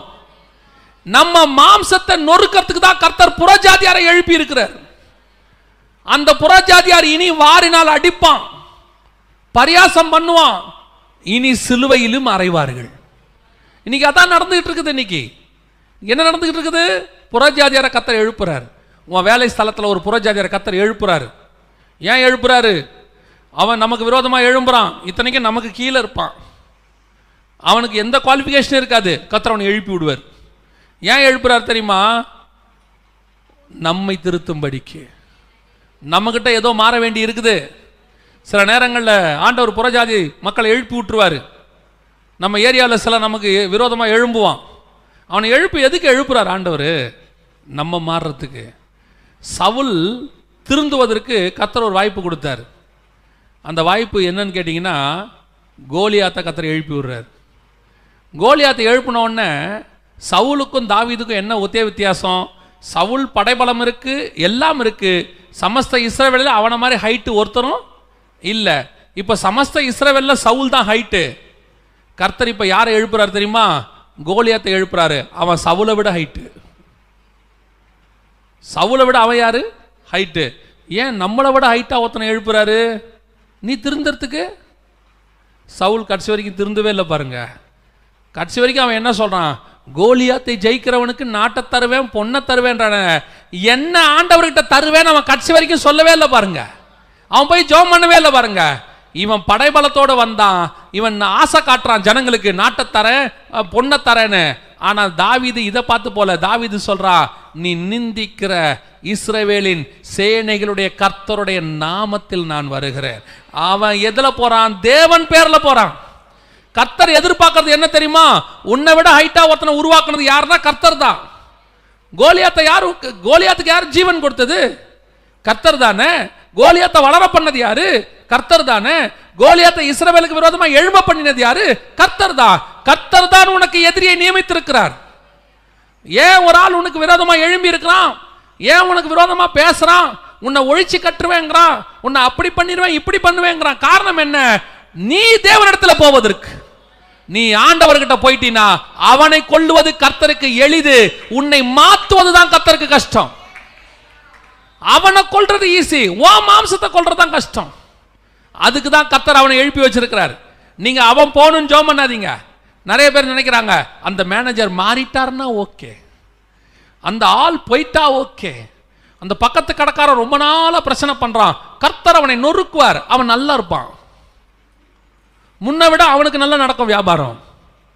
நீங்கள் எவன் சாவணும்னு நினைக்கிறீங்களா? நல்லா பார்த்துருக்கிறீங்களா? அவன் நல்லா இருப்பான். பார்த்துருக்கீங்களா? அவன் சூப்பராக வருவான் மேலே. என்ன நடக்குதுன்னே நமக்கு தெரியாது. அதில் வேறு நம்மால் சொல்லுவான் ஆண்டவருக்கு ஜபத்தை கேட்கவே மாட்டாரு அப்போ நீ திருந்தவே மாட்ட. நம்ம திருந்தாத வரைக்கும் கர்த்தர் அவனை மாற்றவே மாட்டார். எதிரிகள் புறஜாதியார் கையில் உன்னை ஒப்பு கொடுப்பார். இவன் உன்னை நொறுக்குவான் பாருங்க. அங்கே தான் நம்ம ஆண்டவர்கிட்ட ஓடி வருவோம். ஆண்டவரே ஏன் இப்படிலாம் நடக்குது? ஏன்பா இதெல்லாம் நடக்குது? ஆண்டவர் சொல்வார் நீ மாறு. உன்னை சரி பண்ணு. உன்னை சரி பண்ணினா உன் எதிரியை நான் கொள்ளுவதற்கு வல்லமையுள்ள தேவனாக இருக்கிறேன். அவனை மாத்துறது ஈஸி இன்னைக்கு மாறி இருக்கிறோமா? புரஜாதர் கையில் ஆண்டவர் ஒப்படைச்சிருக்கிறாரா? இங்கே ஒரு சிலர் ரெண்டாவது ஸ்டேஜில் நீங்கள் இருக்கலாம். கர்த்தர் சில புரஜாதர் கையில் உங்களை ஒப்படைச்சிருப்பார். அது வேலை ஸ்தலத்திலையோ வீட்டிலையோ எங்கேயோ ஒரு இடத்துல உங்கள் நீங்கள் இருக்கிற ஆஃபீஸ்லையோ எங்கேயோ புரஜாதர் கையில் ஒருவேளை உங்கள் ஊழியத்திலையோ புறஜாதி எழுமா நான் எப்பவும் சொல்லுவேங்க ஊழியத்தில் புறஜாதியாக நமக்கு விரோதமாக எழும்புறானா கர்த்தர் நம்மளை உயர்த்த போகிறாருன்னு அர்த்தம். அதுக்கு தேவை கர்த்தர் நம்மளை அவர்கிட்ட சரண்டராக சொல்கிறாருன்னு அர்த்தம். நாம் கர்த்தர்கிட்ட சரண்டர் ஆயிட்டோம்னா நமக்கு விரோதமாக எழும்பி நிற்கிறவனை நொறுக்குவதற்கு கர்த்தர் வல்லமையுள்ள தேவனாகவே இருக்கிறார். அது எப்பேற்பட்ட நேபுகாத் நேச்சராக இருந்தாலும் கர்த்தர் மொங்குப்புற விழ வச்சிருவார். எப்பேற்பட்டவனாக இருந்தாலும் ஆண்டவர் தூக்கி சிங்கக்கபில போட்டுருவார் எப்பேற்பட்ட ஆமானா இருந்தாலும் கத்தர் அவனை தூக்கி தொழு மரத்தில் ஏற்றி விட்டுருவார் கர்த்தரால் கூடாத காரியம் ஒன்றுமில்லை கர்த்தருக்கு தேவை நம்ம மாம்சம் செத்து இருக்குதா? நாம தேவன் இருக்கிறபடி இருக்கிறோமா? இன்னைக்கு நம்ம உலகம் மாறணும்னு நினைக்கிறோம். தேசம் மாறணும். ஐயோ அங்கே மீத்தேன் திட்டம் ஈத்தேன் திட்டம் எல்லாம் சொல்கிறோம் ஒரு நாள் எங்கள் குடும்ப ஜபத்தில் ஜோம் பண்ணிக்கிட்டே இருந்தோம். குடும்ப ஜபத்தில் நாங்கள் வந்து குடும்பத்துக்கு தான் ஜோம் பண்ணுவோம். எங்களை சார்ந்த ஒரு சிலருக்கு ஜோம் பண்ணுவோம். அதான் எங்களுடைய ப்ரொசீஜர் ஜோம் பண்ணிட்டே ஆண்டவர் சொன்னார் தேசத்துக்காக ஜோம் பண்ணுன்னாரு எனக்கு அது புதுசாக இருந்துச்சு. நானும் சாதாரணமாக ஆண்டவர் இந்த தேசத்தை ஆசிர்வதியும் அப்படின்னு சொல்லிட்டு விட்டுட்டேன். மறுநாள் அதே மாதிரி ஜோம் பண்ண போகும்போது குடும்ப ஜபத்தில் ஆண்டவர் சொன்னார் தேசத்துக்காக ஜோம் பண்ணேன் நான் ஜபத்தை பண்ணலை முடிச்சுட்டு ஆண்டவர்கிட்ட கேட்டேன். என்னோட தனி ஜபத்தில் ஆண்டவரை நான் தேசத்துக்காக என்னத்துக்காக ஜோம் பண்ணணும்? ஆண்டவர் சொன்னார் இந்த மாதிரி புறஜாதியார் எழும்பி நான் உருவாக்கின இயற்கை இதெல்லாம் கத்தர் உண்டாக்குனது. எதுக்காக? மனுஷனுக்காக. நான் உண்டாக்கினவைகளை மனுஷன் என்ன பண்ணுறான் சேதப்படுத்துறான். அந்த மனுஷனை ரிமூவ் பண்ணும்படி நீ ஜோம் பண்ணு. நீ ஜோம் அப்பதான் எனக்கு உண்மை தெரிஞ்சிச்சு. புறஜாதியார் எழும்புவதற்கு காரணம் நாம் ஜபிக்காமல் இருக்கிறது. நாம் ஜோம் பண்ணோம்னா புறஜாதியாரை கத்தர் ரிமூவ் பண்ணுவதற்கு வல்லமையுள்ள தேவனாக இருக்கிறார். அல்லேலூயா. நம்ம என்னைக்கு ஆண்டவர் சமூகத்தில் போய் சரண்டர் ஆகிறோமோ அன்னைக்கு நமக்கு விரோதமாக எழுமி நிற்கிற கோலியாத்துகளும் நேபுகாத் நேச்சார்களும் ஆகாம் ஆமான்களும் ஆகான்களும் அத்தனை பேரையும் நுறுக்குவதற்கு கத்தர் வல்லமுள்ள தேவனாய் இருக்கிறார். லூயா ரெண்டாவது புறஜாதியார் கையில் ஒப்படைப்பார். மூன்றாவது இந்த அனுபவம் இன்னொரு அனுபவம் இருக்கு. இது என்ன தெரியுமா? அவங்க அவர்கள் என்ன செய்தார்கள் வாசிங்க. யோவான் எழுதின சுவிசேஷம் யோவான் எழுதின சுவிசேஷம் பத்தொன்பதாம் அதிகாரம் பதினெட்டாவது வசனம் வாசி. அங்கே அவரை சிலுவையில் அறைந்தார்கள். என்ன பண்ணாங்க? ஏற்கனவே பார்த்தோம். எதுக்காக புரோஜேதர் கையில் ஒப்படைச்சாங்களாம்? மத்திய இருபது பத்தொன்பதுல வாசிச்சோம். எதுக்காக சிலுவையில் மத்திய புரோஜாதர் கையில் ஒப்படைச்சாங்க? பரியாசம் பண்ணவும் வாரில் அடிக்கவும் சிலுவையில் அறையவும். புரோஜாதருடைய கடைசி வேலை என்ன? சிலுவையில் அறைதல். சிலுவையில் அறைதல்னா என்ன? நீ சொந்த ஜனங்க சொன்னி கேட்கலையா? திருந்தலையா? அடுத்து என்ன பண்ணாங்க? புரோஜாதர் கையில் ஒப்படைச்சாங்களா? அவனும் அடிச்சு பார்த்தான். அவனும் பரியாசம் பண்ணி பார்த்தான். ஃபஸ்ட்டு புரஜர் கிண்டல் பண்ணுவான். கேட்டுறணும். இல்லைன்னா பாலிமர் டிவியில் சொல்லுவான். அப்பயாவது கேட்டிருந்தோம் எதுன்னு உங்களுக்கு புரிஞ்சாலும் சரி புரியாவிட்டாலும் சரி. சொல்லுவாங்க கேட்டுறணும். கேட்கலையா? நம்மளை தூக்கி என்ன பண்ணுவான் அடுத்து? சிலுவையில் அறைவான். சிலுவையில் அறையிற அனுபவம் என்ன தெரியுமா? உங்களை இங்கே அங்கே அசைய விடாதபடிக்கு உங்கள் மாம்சத்தை உங்களை கேட்காமலேயே கொள்ளுவாங்க நீங்களா திருந்தலைனா கர்த்தரா திருத்துவர். அப்படி ஒரு அனுபவம் ஒன்று வரும். அந்த அனுபவம் தான் உச்சம். என்ன பண்ணுவார்? எந்த பக்கமும் போக விட மாட்டார். அப்படியே எல்லா வாசலும் அடைஞ்சிருக்கும். கர்த்தர் ஒரு சிலரெல்லாம் ஊழியத்தை கூப்பிட்றாருன்னு வச்சுக்கங்களேன். சில உதாரணத்துக்கு நான் சொல்கிறேன் உங்களுக்கு. ஊழியத்துக்கு கூப்பிடுவார். அந்த ஊழியத்துக்கு ஃபஸ்ட்டு எப்படி கூப்பிடுவாரு? சபையிலேருந்து ஒரு அழைப்பு கொடுப்பார். சபையில் பேசும்போது யார் மூலயமோ இல்லை யாராவது ஜோம் பண்ணும்போது தீர்க்க தரிசனமாக அழைப்பு கொடுப்பாரு. இவர் அதில் வந்துடணும் இவர் என்ன பண்ணோம்? உடனே போய் ஜோம் பண்ணி ஆண்டவரே இந்த அழைப்புக்கு என்ன செவி சாய்க்கிற? அழைக்கிறது நீங்கள் தானா நான் வந்துடுற ஆண்டவரேன்னு சொல்லணும். இவர் கேட்க மாட்டார். இவர் என்ன பண்ணுவார்? என் குடும்பம் இருக்கிறது என் பிள்ளைகள் இருக்கிறது இதையெல்லாம் யார் கவனிப்பார்கள்? ஊழியத்துக்கு போனால் மாதம் பத்தாயிரம் பாஞ்சாயிரம் தேவை. இது யார் கொடுப்பா குடும்பத்தை நடத்துறதுக்கு? அதெல்லாம் நமக்கு சரியில்லை அப்படிம்பாரு. இப்போ கத்திர என்ன பண்ணுவார்? புறஜாதியார் கையில் ஒப்படைப்பார். என்ன ஆகும்? பிஸ்னஸ் டல்லாகும் நமக்கு விரோதமாக இன்னொரு பிஸ்னஸ் மேனை உருவாக்குவார். அவன் நமக்கு விரோதமாகவே நல்ல வருவான். நாம் ஃபாஸ்டிங் பண்ணி ஜெபம் பண்ணுவோம். ஆண்டவரே இவ இவர்களுக்கு ஒன்றும் நடக்காது. அவன் சூப்பராக வருவான். நம்ம பிஸ்னஸ் டல்லாகிட்டே போகும். இது புறஜாதியிட்ட ஒப்படைக்கிறது. இப்போ என்ன ஆகும் இப்போயாவது நீங்கள் அந்த ஊழியத்துக்கு ஒப்பு கொடுத்து என்ன செஞ்சிடணும்? வந்திருக்கணும். இவர் வரமாட்டாங்க ஒரு சிலர். என்ன பண்ணுவாங்க தெரியுமா? போராடி பார்ப்பாங்க ஆண்டவர்கிட்ட. ஆண்டவர்கிட்ட போராடி பிஸ்னஸில் டாக்டிஸை யூஸ் பண்ணி கத்தர் பார்ப்பாரு. ஓ இந்த கை கால் நல்லா இருக்கிறதுனால தான் நீ இப்படி பண்ணுறியோ சிலுவையில் அரைஞ்சிருவோம். எல்லா பக்கத்தையும் க்ளோஸ் பண்ணிடுவாரு கடன் தலைக்கு மேலே போயிடும் இப்போ சொல்லுவான் எந்த பக்கமும் போக முடியல. முன்னாடி போனாலும் அடைக்கிறாரு பின்னாடி போனாலும் அடைக்கிறாரு. நான் என்ன செய்வேன்? சிலுவையில் அறைந்திருக்கிறார் என்ற அர்த்தம். அப்போ தான் அவனுக்கு தோணும் ஏன் இப்படிலாம் நடக்குது? ஆண்டவர் சொல்வார் நான் உன்னை அப்பயே கூப்பிட்டேன்னா? ஆமாம் வந்திருக்கலாமா? வரல. அதனால தான் இந்த வேலையெல்லாம் செய்கிறேன் இப்போ எப்படி வருவான்? எல்லா கடனோட பிரச்சனையோட உபத்திரவத்தோட ஆனால் ஊழியத்துக்கு வந்துடுவான் அது சிலுவையில் அரைஞ்சிருவார். அதெல்லாம் பக்கவா அரைஞ்சிருவார். அவனாக ஒப்பு கொடுத்து ஆண்டவரே என்னை கிருப தாங்கப்பான்னு ஒப்பு கொடுத்து வந்துடுவான் ஆனால் இப்போ இந்த ஊழியம் எப்படி நடக்கும்னா பிரச்சனையோடு நடக்கும். இந்த பிரச்சனை இல்லாமல் நடக்கிறதுக்கு தான் எப்போ கூப்பிட்டாரு? சொந்த ஜனத்தை வச்சு கூப்பிட்டாரு. அப்பயே வந்திருக்கணும். நிறைய பேர்கிட்ட நம்ம சுவிசேஷம் சொல்லுவோமா? கேட்க மாட்டான். சுவிசேஷம் சொன்னா அது எப்படி? எங்களும் நாளாக நாளாக சபைக்கு வரவே மாட்டேன். சிலர்லாம் சொல்லுவான் செத்தாலும் வர மாட்டேன் அப்படியா? ஆண்டவர் வர வைக்கணும்னு முடிவு பண்ணிட்டான்னு வச்சுங்களேன் ஒரு டேர்னிங் பாயிண்ட் வச்சுருப்பார். நான் சொல்கிற டேர்னிங் பாயிண்ட்னா ஒரு கார்னர் எங்கேயாவது ஒரு இடத்துல வண்டி ஸ்கிட் ஆயிரும். டொடக்குன்னு. வண்டி ஸ்கிட் ஆனோன்னா கை முறுக்கிக்கும். முறுக்கின உடனே கையெல்லாம் போன உடனே டாக்டர் சொல்வார் என்னால் இதை சரி பண்ணவே முடியாது. காட் இஸ் கிரேட் என்ன பண்ணுறதுன்னு தெரியல. நம்ம இதுக்கு செலவு பண்ணோம்னா மூணு லட்சம் நாலு லட்சம் ஆகும். நீங்கள் பாருங்கள் உங்களால் முடிஞ்சால் பண்ணுவோம்பா. இப்போ இதான் யார்கிட்ட வருவான்? ஆ பாஸ்டருக்கு ஃபோன் பண்ணுவான். பாஸ்ட்டு கை இந்த மாதிரி முறுக்கிக்கிட்டு கொஸ்டின் மார்க் சைஸில் இருக்குது என்ன பண்ணுறதுன்னு தெரியல. இப்போ பாஸ்டர் வருவார். வந்து ஜோம் பண்ணும்போது ஆண்டவர் சொல்வார் நான் உன்னை நல்லபடியாக கூப்பிட்டேன். நீ நேர் கையாக இருக்கும் போதே வந்திருக்கலாம். வரல. கை கோணலாகி போச்சு. இப்போ சொல்லுவான் ஆண்டவரை என்னை ஒப்பு கொடுக்குறேன் அப்பா. வந்துடுவான் ஆனால் லைஃப் லாங் சொல்லுவான் கை நல்லா இருந்துச்சு. இப்படி ஆண்டவர் என்னை கோணலாக்கி கொண்டு வந்தார். இல்லை நேராக்கி தான் கொண்டாந்தாரு. நீ வரல. சிலரெல்லாம் கூப்பிட்டா வரமாட்டான். சொன்னால் திருந்த மாட்டான். அவனுக்கு ஒரு சிலுவை ஒன்று வச்சிருப்பார். அந்த சிலுவை இருந்தால் தான் அவன் வருவான் பாருங்களேன். மாம்சத்தை சா அப்படின்னா கேட்க மாட்டான். அவனை தூக்கி என்ன பண்ணிடுவார்? சிலுவையில் மாட்டிடுவார். அது அசைய முடியாத இடம். கை கால் எல்லாம் அசைஞ்சு டாணி அடிச்சிருவாங்க. இனி வாய் மட்டும் திறந்துருக்கும். கத்தறதுக்காக விட்டு வச்சிருக்காரு. எந்தேவனே எந்தேவனே தேவனே கத்தறதுக்கு வச்சிருக்காரு. அது இல்லாட்டி நீங்கள் ரொம்ப கஷ்டம் இல்லை யார் நீங்கள் அதை கத்தனா தான் நீங்கள் என்ன நிலமையில் இருக்கீங்கன்னு உங்களுக்கே தெரியும். இல்லையா? சில நேரத்தில் அப்படி ஆண்டவர் ஆணியில் அடிச்சிருவார். அடித்து புறஜாதர்களை ஒப்படைச்சி அவன் நொறுக்கி எடுப்பான் பாருங்களேன். இவர் எந்த பக்கம் போகிறதுனே தெரியாது. ஆண்டவரே என்னை ஏன்பா இப்படி நடத்துறீங்க? முன்னாடியும் போக விட மாட்டீங்க பின்னாடியும் வர விட மாட்டீங்க. ஆமாம் அதுக்கு தான் நான் தான். இதில் ஒரு பெரிய விஷயம் என்னென்னா ஆண்டவர் ஒரு நாளும் நான் பிசாசை அனுப்புனேன்னு சொல்ல மாட்டார். அவர் சொல்லுவார் நான் தான். நானே பல நேரங்களில் கத்துறதை செய்வார். பாருங்க யோசேப்புக்கு ஆண்டவர் சொப்பனம் கொடுத்துட்டார். கொடுத்துட்டாரா? இப்போ இந்த சொப்பனத்தை நிறைவேற்றணும் ஆனால் யோசேப்புக்கு சொப்பனத்தை நிறைவேற்றணும்னா இஸ்ரவேலில் வச்சு என்ன செய்ய முடியாது? நிறைவேற்ற முடியாது. கானான் தேசத்தில் வச்சு அவனை என்ன செய்ய முடியாது? ஏன் நிறைவேற்ற முடியாதுன்னா கானான் தேசத்தில் ராஜாவே கிடையாது. ராஜான்னு ஒருத்தர் இருந்தால் தான் அந்த ஸ்தானத்துக்கு யாரை கொண்டு வர முடியும்? யோசேப்பை கொண்டு வர முடியும். அப்படி ஒரு ஸ்தானமே எங்கே இல்லை. அப்போ பதினோரு பேர் இவனை வணங்கணும்னா இவன் ராஜா ஸ்தானத்துக்கு போகணும். அப்படி ஒரு ஸ்தானம் எங்கே இல்லை? கானான் தேசத்தில் அப்படி ஒரு போஸ்டிங்கே கிடையாது. இப்போ கத்தர் பார்க்குறாரு. இந்த போஸ்டிங் இருக்கிற இடத்துக்கு இவனை கூட்டிகிட்டு போனோம். இப்போ இவனை போய் நீ எகிப்துக்கு போ அப்படின்னா என்ன சொல்லுவான்? என் தகப்பனை விட்டு நான் போக மாட்டேன். எங்கள் அப்பா என்னை நேசிக்கிறார். கட்டி பிடிச்சிக்கிட்டு அழுவார். பல வர்ண ஆடை தச்சு போட்டிருக்காரு. எங்கள் அப்பாவை நான் எப்படி பிரிவேன்? அப்படியா? நீ லைக் பண்ண மாட்ட. என்ன செய்யலாம்? சொந்த ஜனங்கிட்ட கொடுத்துரு. யாரு? ஃபஸ்ட்டு யாரு? சகோதரர்கள். அடிச்சு நொறுக்கி எங்கே போடுவான்? குழியில் போட்டுருவான்.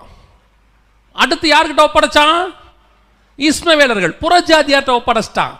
இப்போ அவன் கொண்டு போய் எங்கே ஒப்படைச்சிட்டான்? எகிப்தில் கொண்டு போய் விட்டுட்டான். இப்போ எகிப்துக்கு போன உடனே நம்ம நினச்சிட்டோம். போர்த்திபார் வீட்டுக்கு வந்தோடனே ஓகே அதுக்கு இது எவ்வளோ பரவாயில்ல.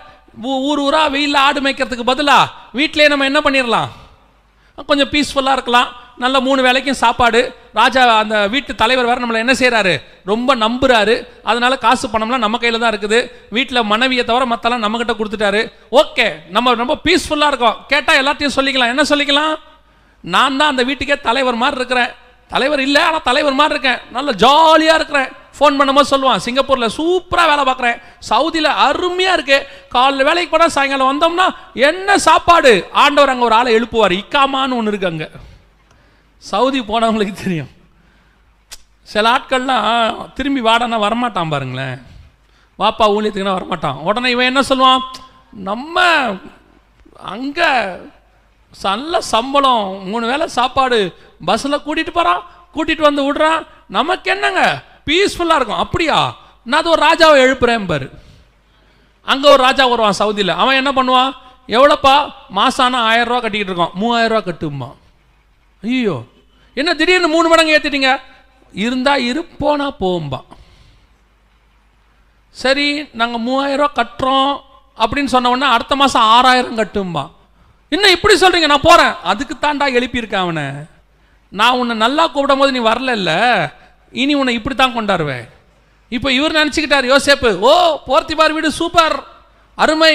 கத்தர் பார்த்தாரு சிலுவையில் கொண்டு போனதான் இவன் சரி வருவான் போல தெரியுன்னு. தூக்கி எங்கே போட்டாரு? ஜெயிலில் போட்டார். நல்லா போட்டு தனி ரூமில் போட்டு பூட்டி விட்டாங்க. இந்த பக்கம் போக முடியாது அந்த பக்கம் முடியாது. இப்படி ஜன்னல் கம்பியில் பார்த்துக்கலாம். இவர் நினைப்பார் ஆண்டவரே என்னை ஏன்பா தூக்கி இங்கே போட்டீங்க? நீ ராஜாவாகணும்னா இங்கே தான்ப்பா வரணும்.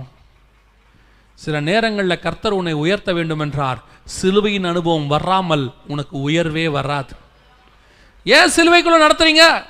உன் மாம்சம் சாகணும் ஒரு பக்கம் இன்னொரு பக்கம் நீ உயர்த்தப்பட வேண்டும். அதான் ஆண்டவர் சொல்லி கொடுத்தார். தேவன் உயர்த்துகிற எந்த பரிசுத்தவான்களையும் எந்த விசுவாசியும் வனாந்தரத்தின் பாதை இல்லாமல் கத்தர் கொண்டு வரவே மாட்டார். டோட்டல் பைபிளில் கர்த்தருடைய திட்டம் இருக்கிற எல்லா பரிசுத்தவான்களையும் பாருங்க ஒரு வனாந்தரத்தின் பாதை கண்டிப்பாக இருக்கும். ஆபிரகாம் வனாந்தரத்தை கிராஸ் பண்ணுவார் ஈசாக்கு வனாந்தரத்தை கிராஸ் பண்ணுவார் யாக்கோபு வனாந்தரத்தை கிராஸ் பண்ணுவார் இஸ்ரவேல் ஜனங்க வனாந்தரத்தை கிராஸ் பண்ணுவாங்க. அதற்கு பிறகு வர எலியா எலிசா தாவீது அதற்கு பிறகு வர இயேசு கிறிஸ்து யோவான் ஸ்நானகன் பவுல் வரைக்கும் வனாந்தரத்துக்கு போய் தான் வருவாங்க. வனாந்தரம் என்பது சிலுவையின் அனுபவம் என்பது உன்னை சாகடிக்கிற இடம் அல்ல உன்னை உயர்த்துகிற இடம். உன்னை கர்த்தர் உருவாக்குற இடம்.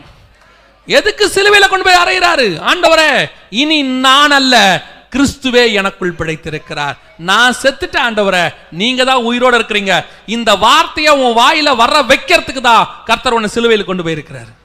பல நேரங்கள் இந்த சிலுவையில் அறையத்துக்கு முன்னாடி நீங்க இருப்பீங்க உள்ள. என்ன நீங்க இருப்பீங்க தெரியுமா? நான் நல்லா பாடுவேன். நான் ஒர்ஷிப் பண்ணா நிறைய பேர் சொல்லுவாங்க உங்க ஒர்ஷிப்பில் ஆவியானவர் இறங்குறார். நான் கீபோர்டு போட்டால் அத்தனை பேரும் சொல்லுவாங்க ப்ரெசன்ஸ் இருக்கு. நான் பிரசங்கம் பண்ணால் பத்து பேர் ரட்சிக்கப்படாமல் போவே மாட்டாங்க. நான் ஒருத்தர்கிட்ட பேசினேன்னா அவங்க கண்டிப்பாக ரட்சிக்கப்படுவாங்க. ஓ அப்படியா நீயா? அட்ரா சிலுவையில் தூக்கி அடித்து மாட்டின பிறகு சொல்லுவான் நான் நல்ல கிறிஸ்துவே. நான் இல்லை என் பிரசங்கத்தில் ஒரு பையில ரட்சிக்கப்பட மாட்டான். இயேசுநாதர்னால ரட்சிக்கப்பட்டான். நான் வாசிக்கிற கீபோர்டில் ஒரு மண்ணாங்கட்டியும் இல்லை. கிறிஸ்துவின் மகிமை அங்கே இருக்கிறது. நான் பாடினா ஒன்றும் நடக்காதுங்க. இயேசுவோட கிருபை இருந்ததுனால தான் அது நடந்துச்சுன்னு உன் வாயில சொல்ற வரைக்கும் கர்த்தர் உன்னை சிலுவையில் அறையத்தான் செய்வார். உன் மாம்சம் சாகணும். நாங்கிற எண்ணம் போகணும். சிலருக்கு கொஞ்சம் படிச்சு முடிச்சு அந்த பேருக்கு பின்னாடி ரெண்டு டிகிரின்னு போட்ட உடனே ஒரு கொம்பு முளைக்கும். எங்கள் ஃபேமிலிலேயே நான் தான் ரொம்ப படிச்சிருக்கேன். அப்படியா? நீ தான் நடுத்தரில் நிற்க போகிற ஆளுன்னு அர்த்தம்.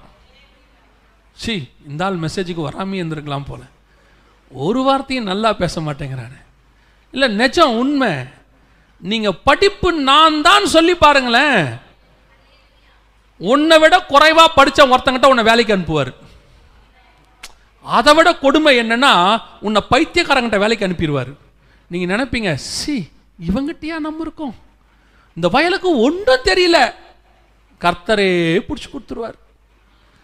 அவங்ககிட்ட போய் நம்ம சொல்லுவோம் நான் அல்ல கிறிஸ்து என்னில் வாழுகிறார். ஏன்? என் படிப்பை வச்சு ஒரு மண்ணங்கட்டியும் இல்லைங்க. நான் அதான் சொல்லுவேன் யாரெல்லாம் நான் பெரிய மெக்கானிக் நான் பெரிய எலக்ட்ரிஷியன் நான் பெரிய டெக்னீஷியன் நான் அப்படி பிரித்து அப்படி மாட்டுவேன் அப்படிங்கிறனோ அவனெல்லாம் சவுதி அரேபியா கொடுத்துடணும்.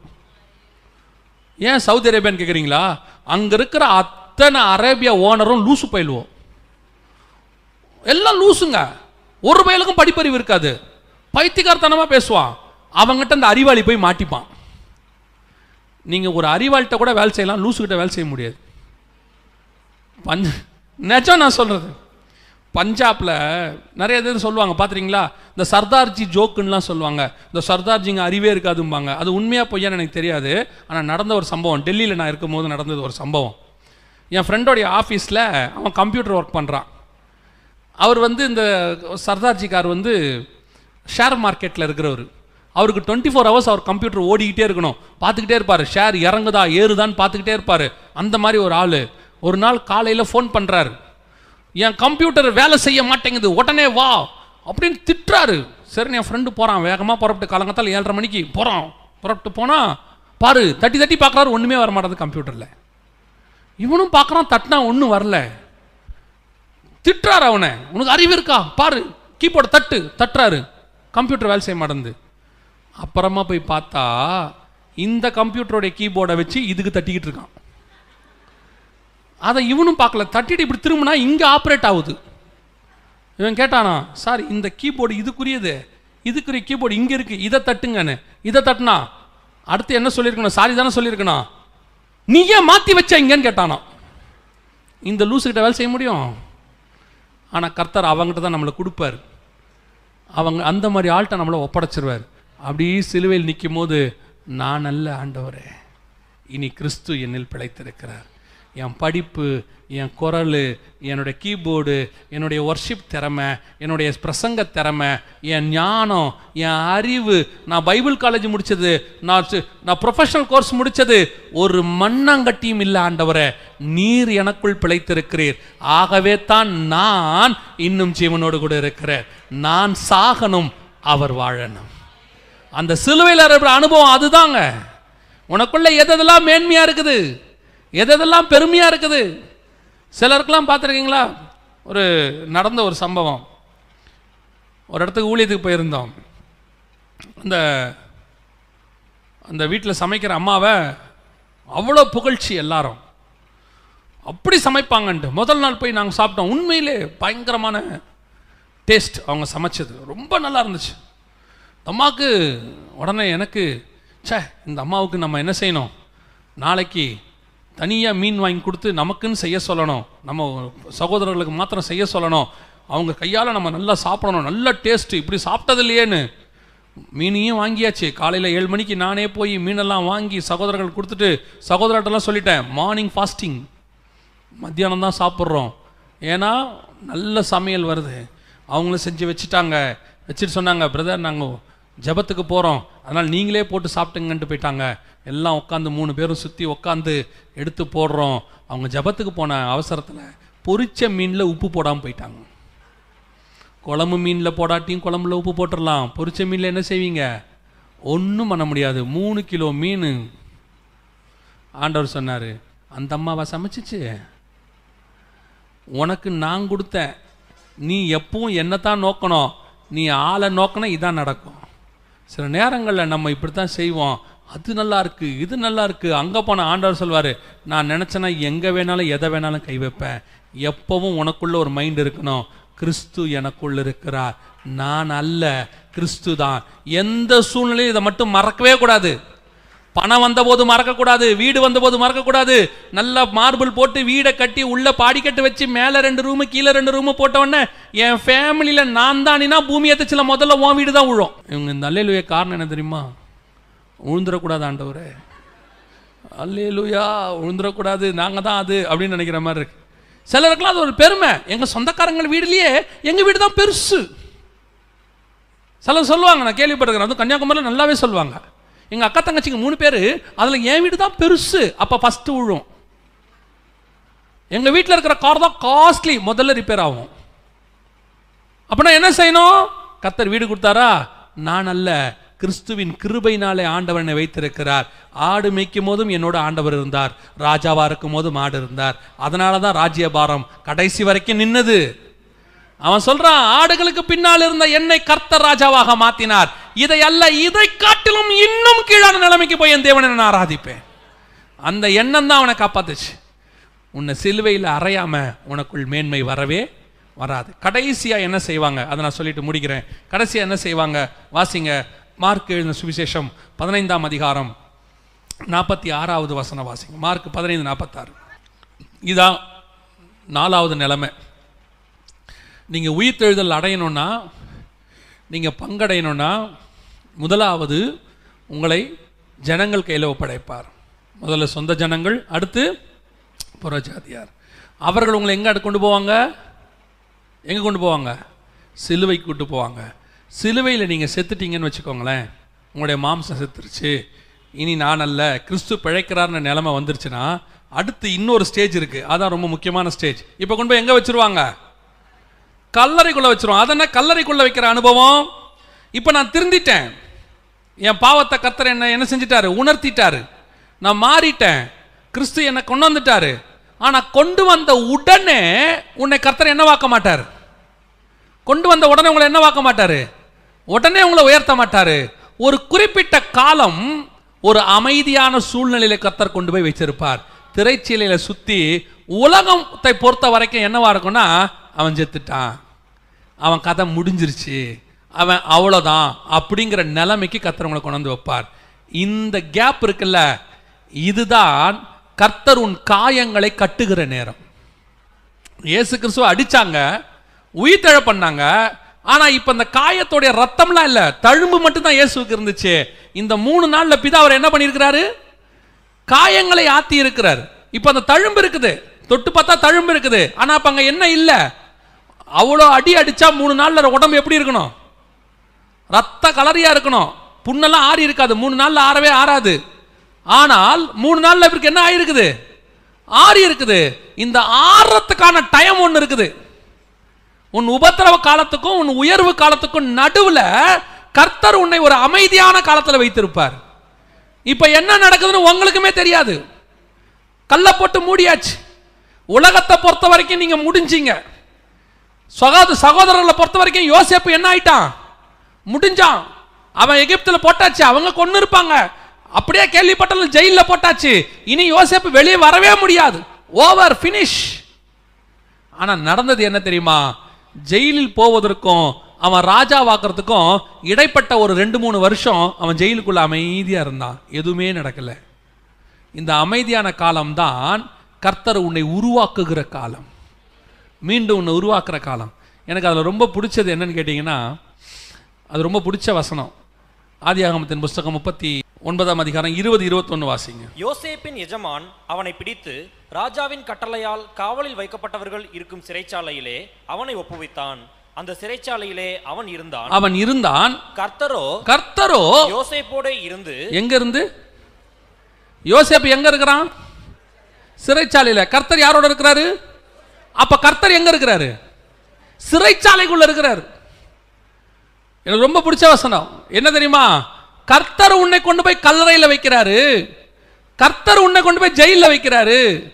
கர்த்தர் உன்னை கொண்டு போய் வனாந்தரத்தில் வைக்கிறாருன்னு நினைக்காதீங்க. உங்களை வச்சுட்டு அவர் வேற எங்கேயும் போல உங்க கூடவே அதே சிறைச்சாலைக்குள்ளே அதே வனாந்தரத்தில் அதே உபத்திரவத்தில் உன் தேவனாகிய கர்த்தர் உன்னோடு கூடவே இருக்கிறார். இதையெல்லாம் பார்க்கும்போது நமக்கு என்ன தோணுது? ஐயோ என்ன சிலுவில் அறைய ஒப்பு கொடுத்துட்டாரு. என்னை கொண்டு போய் கல்றையில் வச்சுட்டாங்க. என் லைஃப் முடிஞ்சிச்சு ஆண்டவரே. நான் அவ்வளோதான் முடிஞ்சிச்சு. கல்லை போட்டு மூடியாச்சு. சங்கிலியில் கட்டியாச்சு. வாசல ரெண்டு காவலர்கள். என் லைஃப் ஓவர் இதுக்கப்புறம் நான் பிழைக்க முடியாது. முடிஞ்சிருச்சு. தானியில தூக்கி போட்டாச்சு. கல்லை போட்டு மூடியாச்சு. நைட் உட்காந்தாச்சு இரவு வந்துருச்சு. இப்போ தானியல் நினச்சிருக்கணும். அவ்வளோதான் சிங்கம் கடிக்கல பரவாயில்ல. ஆனால் யார் என்ன வெளியே எடுக்கிறது தானியலை தூக்கி உள்ளே போட்டு கல்ல போடியாச்சு. சிங்கம் கடிக்கல ஆனால் காலையில் வரைக்கும் அவன் உள்ளே தான் இருக்கணும். கர்த்தர் வெளியே கொண்டு வர வரைக்கும் நீ உள்ளுக்குள்ள அமைதியாக இருக்கணும். இந்த அமைதியான நேரம் தான் கர்த்தர் உன்னை உயர்த்துவதற்கு ஆயத்தப்படுத்துகிற நேரம். எல்லாருடைய வாழ்க்கையிலும் கர்த்தர் அப்படி ஒரு நேரத்தை வச்சிருக்கிறார். நீங்கள் உபத்திரவப்பட்டது உண்மை. நீங்கள் போராட்டம் சந்திச்சது உண்மை. அந்த போராட்டத்திலிருந்து கர்த்தர் உங்களை விடுதலையாக்கினதும் உண்மை. ஆனால் விடுதலையாக்குவதற்கும் உயர்த்துவதற்கும் ஒரு கேப் இருக்கும். ஆமா தானே யோபுவை போட்டு ஆண்டவர் வாட்டி எடுத்துட்டாரு. ஒரே நாள் எல்லாம் ஓவர் ஆனால் திருப்பி யோபு ஆசிர்வதிக்கப்படுவதற்கு எவ்வளோ நாள் ஆச்சு? திருப்பி யோபுவை கத்தர் ஆசிர்வதிக்கிறதுக்கு முழு ஆச- அவன் இழந்த மொத்த ஆசீர்வாதத்தையும் திருப்பி பெற்றுக்கொள்வதற்கு யோபுக்கு எவ்வளோ நாள் ஆச்சு? தெரியுமா தெரியாதா? அங்கே இல்லை. ஒரு நிதானம் தான் அவன் எத்தனை பிள்ளையை இழந்தான்? பத்து பிள்ளை இழந்தான். திருப்பி எத்தனை பிள்ளை கொடுத்தாரு? பத்து பிள்ளை கொடுத்தாரு. அப்போ பத்து பிள்ளை திருப்பி வந்தாதான் அவனுக்கு என்ன வரும்? முழு ஆசீர்வாதம் வரும். எல்லாம் வந்துருச்சு. சொத்து சுகம் எல்லாம் வந்துருச்சு. இப்போ பத்து பிள்ளைக்கு ஒன்பது பிள்ளை கிடைச்சா கூட யோபு என்ன சொல்லுவான் தெரியுமா? எனக்கு பத்து பிள்ளை இருந்துச்சு. இப்போ ஒன்பது கொடுத்துட்டாரு. ஒன்று போச்சு அப்படிம்பா. ஆனா இப்போ பத்தும் வந்தாதான் யோபு சொல்லுவான் பத்து இருந்துச்சு கர்த்தர் மீண்டும் பத்தை எனக்கு தந்தார்னு சொல்லுவான். அப்ப பத்து பிள்ளை பிறக்கணும்னா எத்தனை வருஷம் ஆயிருக்கணும்? குறைஞ்சபட்சம். பத்து வருஷம் ஆயிருக்கணும். வந்த உபத்திரம் ஒரு நாள் ஆனால் உயர்த்தப்படுவதற்கு பத்து வருஷம் யோபு காத்திருந்தான். பத்தாவது வருஷத்தின் முடிவிலே அவன் இழந்த எல்லாவற்றையும் கத்தர் திரண்டத்தனியாய் திருப்பி கொடுத்தார். லேலூயா உன்னை உயர்த்துவதுக்குன்னு கத்தர் ஒரு காலம் வச்சிருக்கிறார். அந்த உயர்த்துகிற காலம் வரைக்கும் நீங்க பொறுமையா காத்திருக்கணும். அதான் பைபிள் சொல்லுது ஏற்ற காலத்திலே உங்களை உயர்த்தும்படிக்கு அவருடைய பலத்த கரத்துக்குள் அடங்கி இருங்கள் சிலருக்கு என்னன்னா நான் உபத்திரவப்பட்டேன் நான் தப்பான ரைட்ல போனேன் கத்தர் என்ன கரெக்ட் பண்ணிட்டாரு திருப்பி கொண்டாந்துட்டாரு எப்ப என்ன உயர்த்துவார்? உடனே உயர்த்தணும்னு நினைப்போம். இழந்த ஆசீர்வாதத்தை உடனே வாங்கணும்னு நினைப்போம். கர்த்தர் சொல்வார் நான் ஒரு டைம் ஃபிக்ஸ் பண்ணி வச்சிருக்கிறேன். அந்த டைம் வரைக்கும் என்ன செய்ய? கொஞ்சம் வெயிட் பண்ணு. ரெண்டு வருஷம் மூணு வருஷம் யோசேப் எங்கே இருக்கணும்? சிறைச்சாலையில் இருக்கணும். ஒரு நாள் நைட்டு எங்கே இருக்கணும் தானியல்? கெபிக்குள்ள இருக்கணும். அதான் சிங்கம் கடிக்கல. எனக்கு அதான் ரொம்ப ஆச்சரியங்க. தூதன் வந்து சிங்கத்தின் வாயை கட்டினான்ல. கட்டினா இல்லையா? கட்டினா. கட்டின தூதன் இந்த இந்த தானியலை தூக்கி வெளியே விட்டு போயிருக்கலாமா இல்லையா? சிங்கத்தின் வாயை கட்டுறது ஈஸியா தானியலை தூக்கி வெளியே விடுறது ஈஸியா தானியலை தூக்கி வெளியே விடுறது ஈஸி சரி இப்போ சிங்கத்தின் வாயை கட்டினானே அது நல்ல சிங்கமா கெட்ட சிங்கமா? என்ன நினைக்கிறீங்க? மோசமான சிங்கம். இல்லைன்னா வாயை கட்ட வேணாமே. ஏற்கனவே பைபிள் ஒரு சிங்கம் இருக்கு. அது வந்து ஒரு தீர்க்கதரிசி அடிச்சிருச்சு.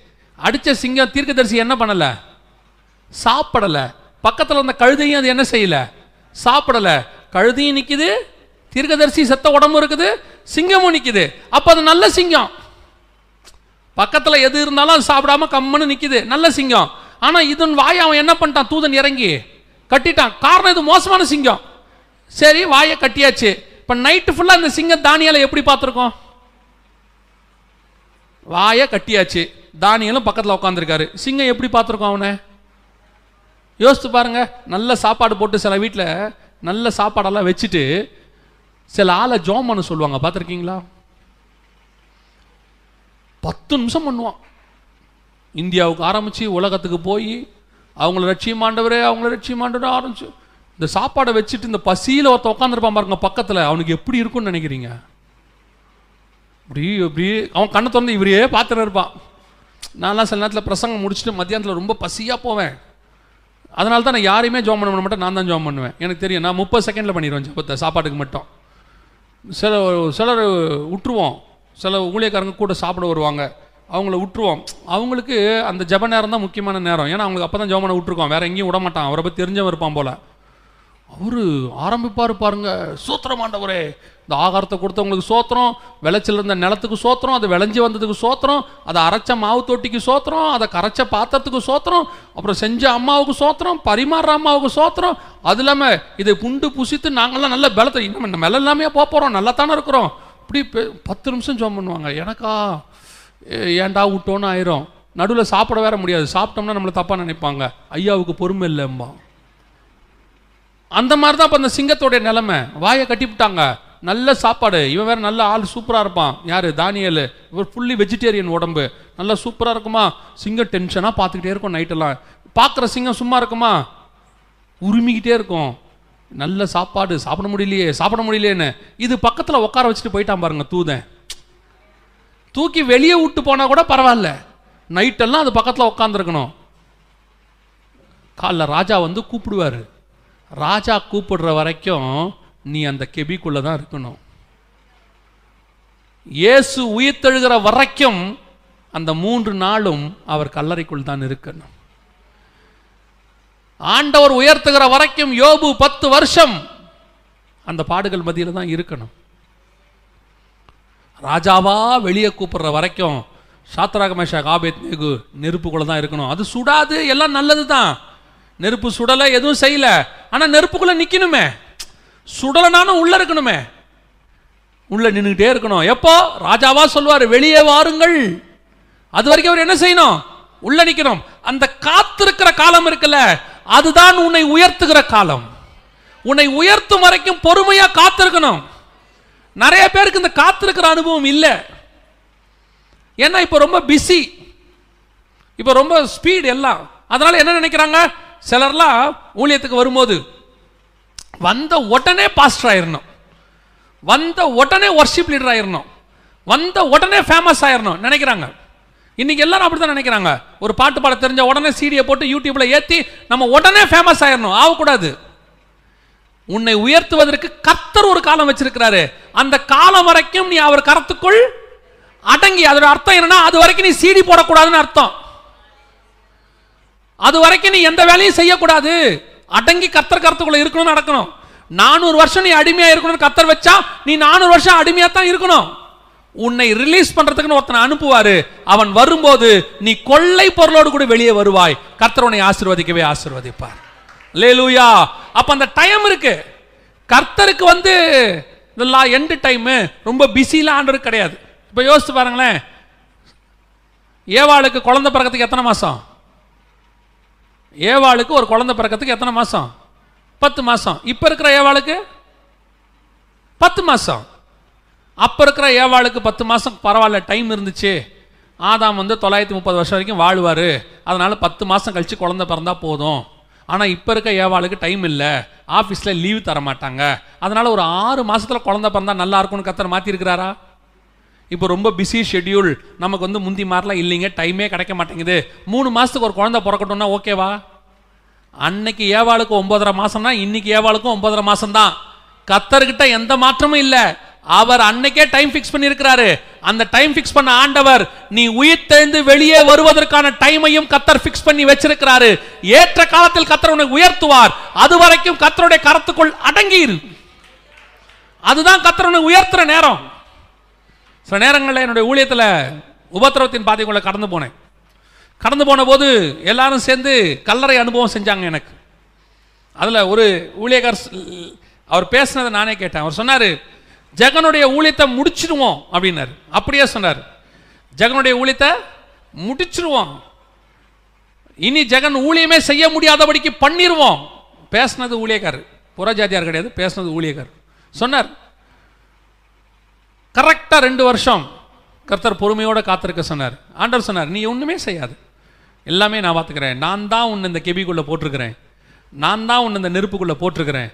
உள்ளே போட்ட நான் வெளியவும் கொண்டு வருவேன். குறிப்பிட்ட காலம் ஒன்று வந்தது. கர்த்தர் என்னை வெளியே கொண்டு வந்தார். அந்த ரெண்டு வருஷம் ஆண்டவர் சொன்னார் எதுவுமே செய்யாது. நான் சொல்கிற ஊழியத்துக்கு மட்டும் போ. நான் சொல்கிற இடங்களுக்கு மட்டும் போ. அந்த காத்திருக்கிற காலம். அதை தான் யாருக்கும் ஃபோன் பண்ணக்கூடாது. ஊழியம் கொடுங்கன்னு. யாருக்கும் ஃபோன் பண்ணி கேட்கக்கூடாது. நான் வரேன் ஊழியத்துக்குன்னு.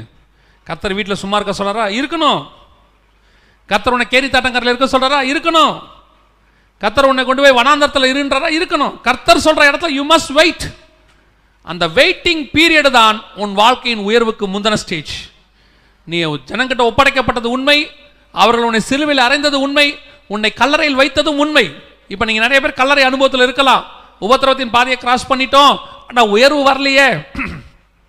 இழந்து போனது இன்னும் என் கைக்கு திரும்பி வரலையே. நான் இந்த நிலைமையில இருக்கேனே எப்போ கத்தர் என்னை உயர்த்துவார்?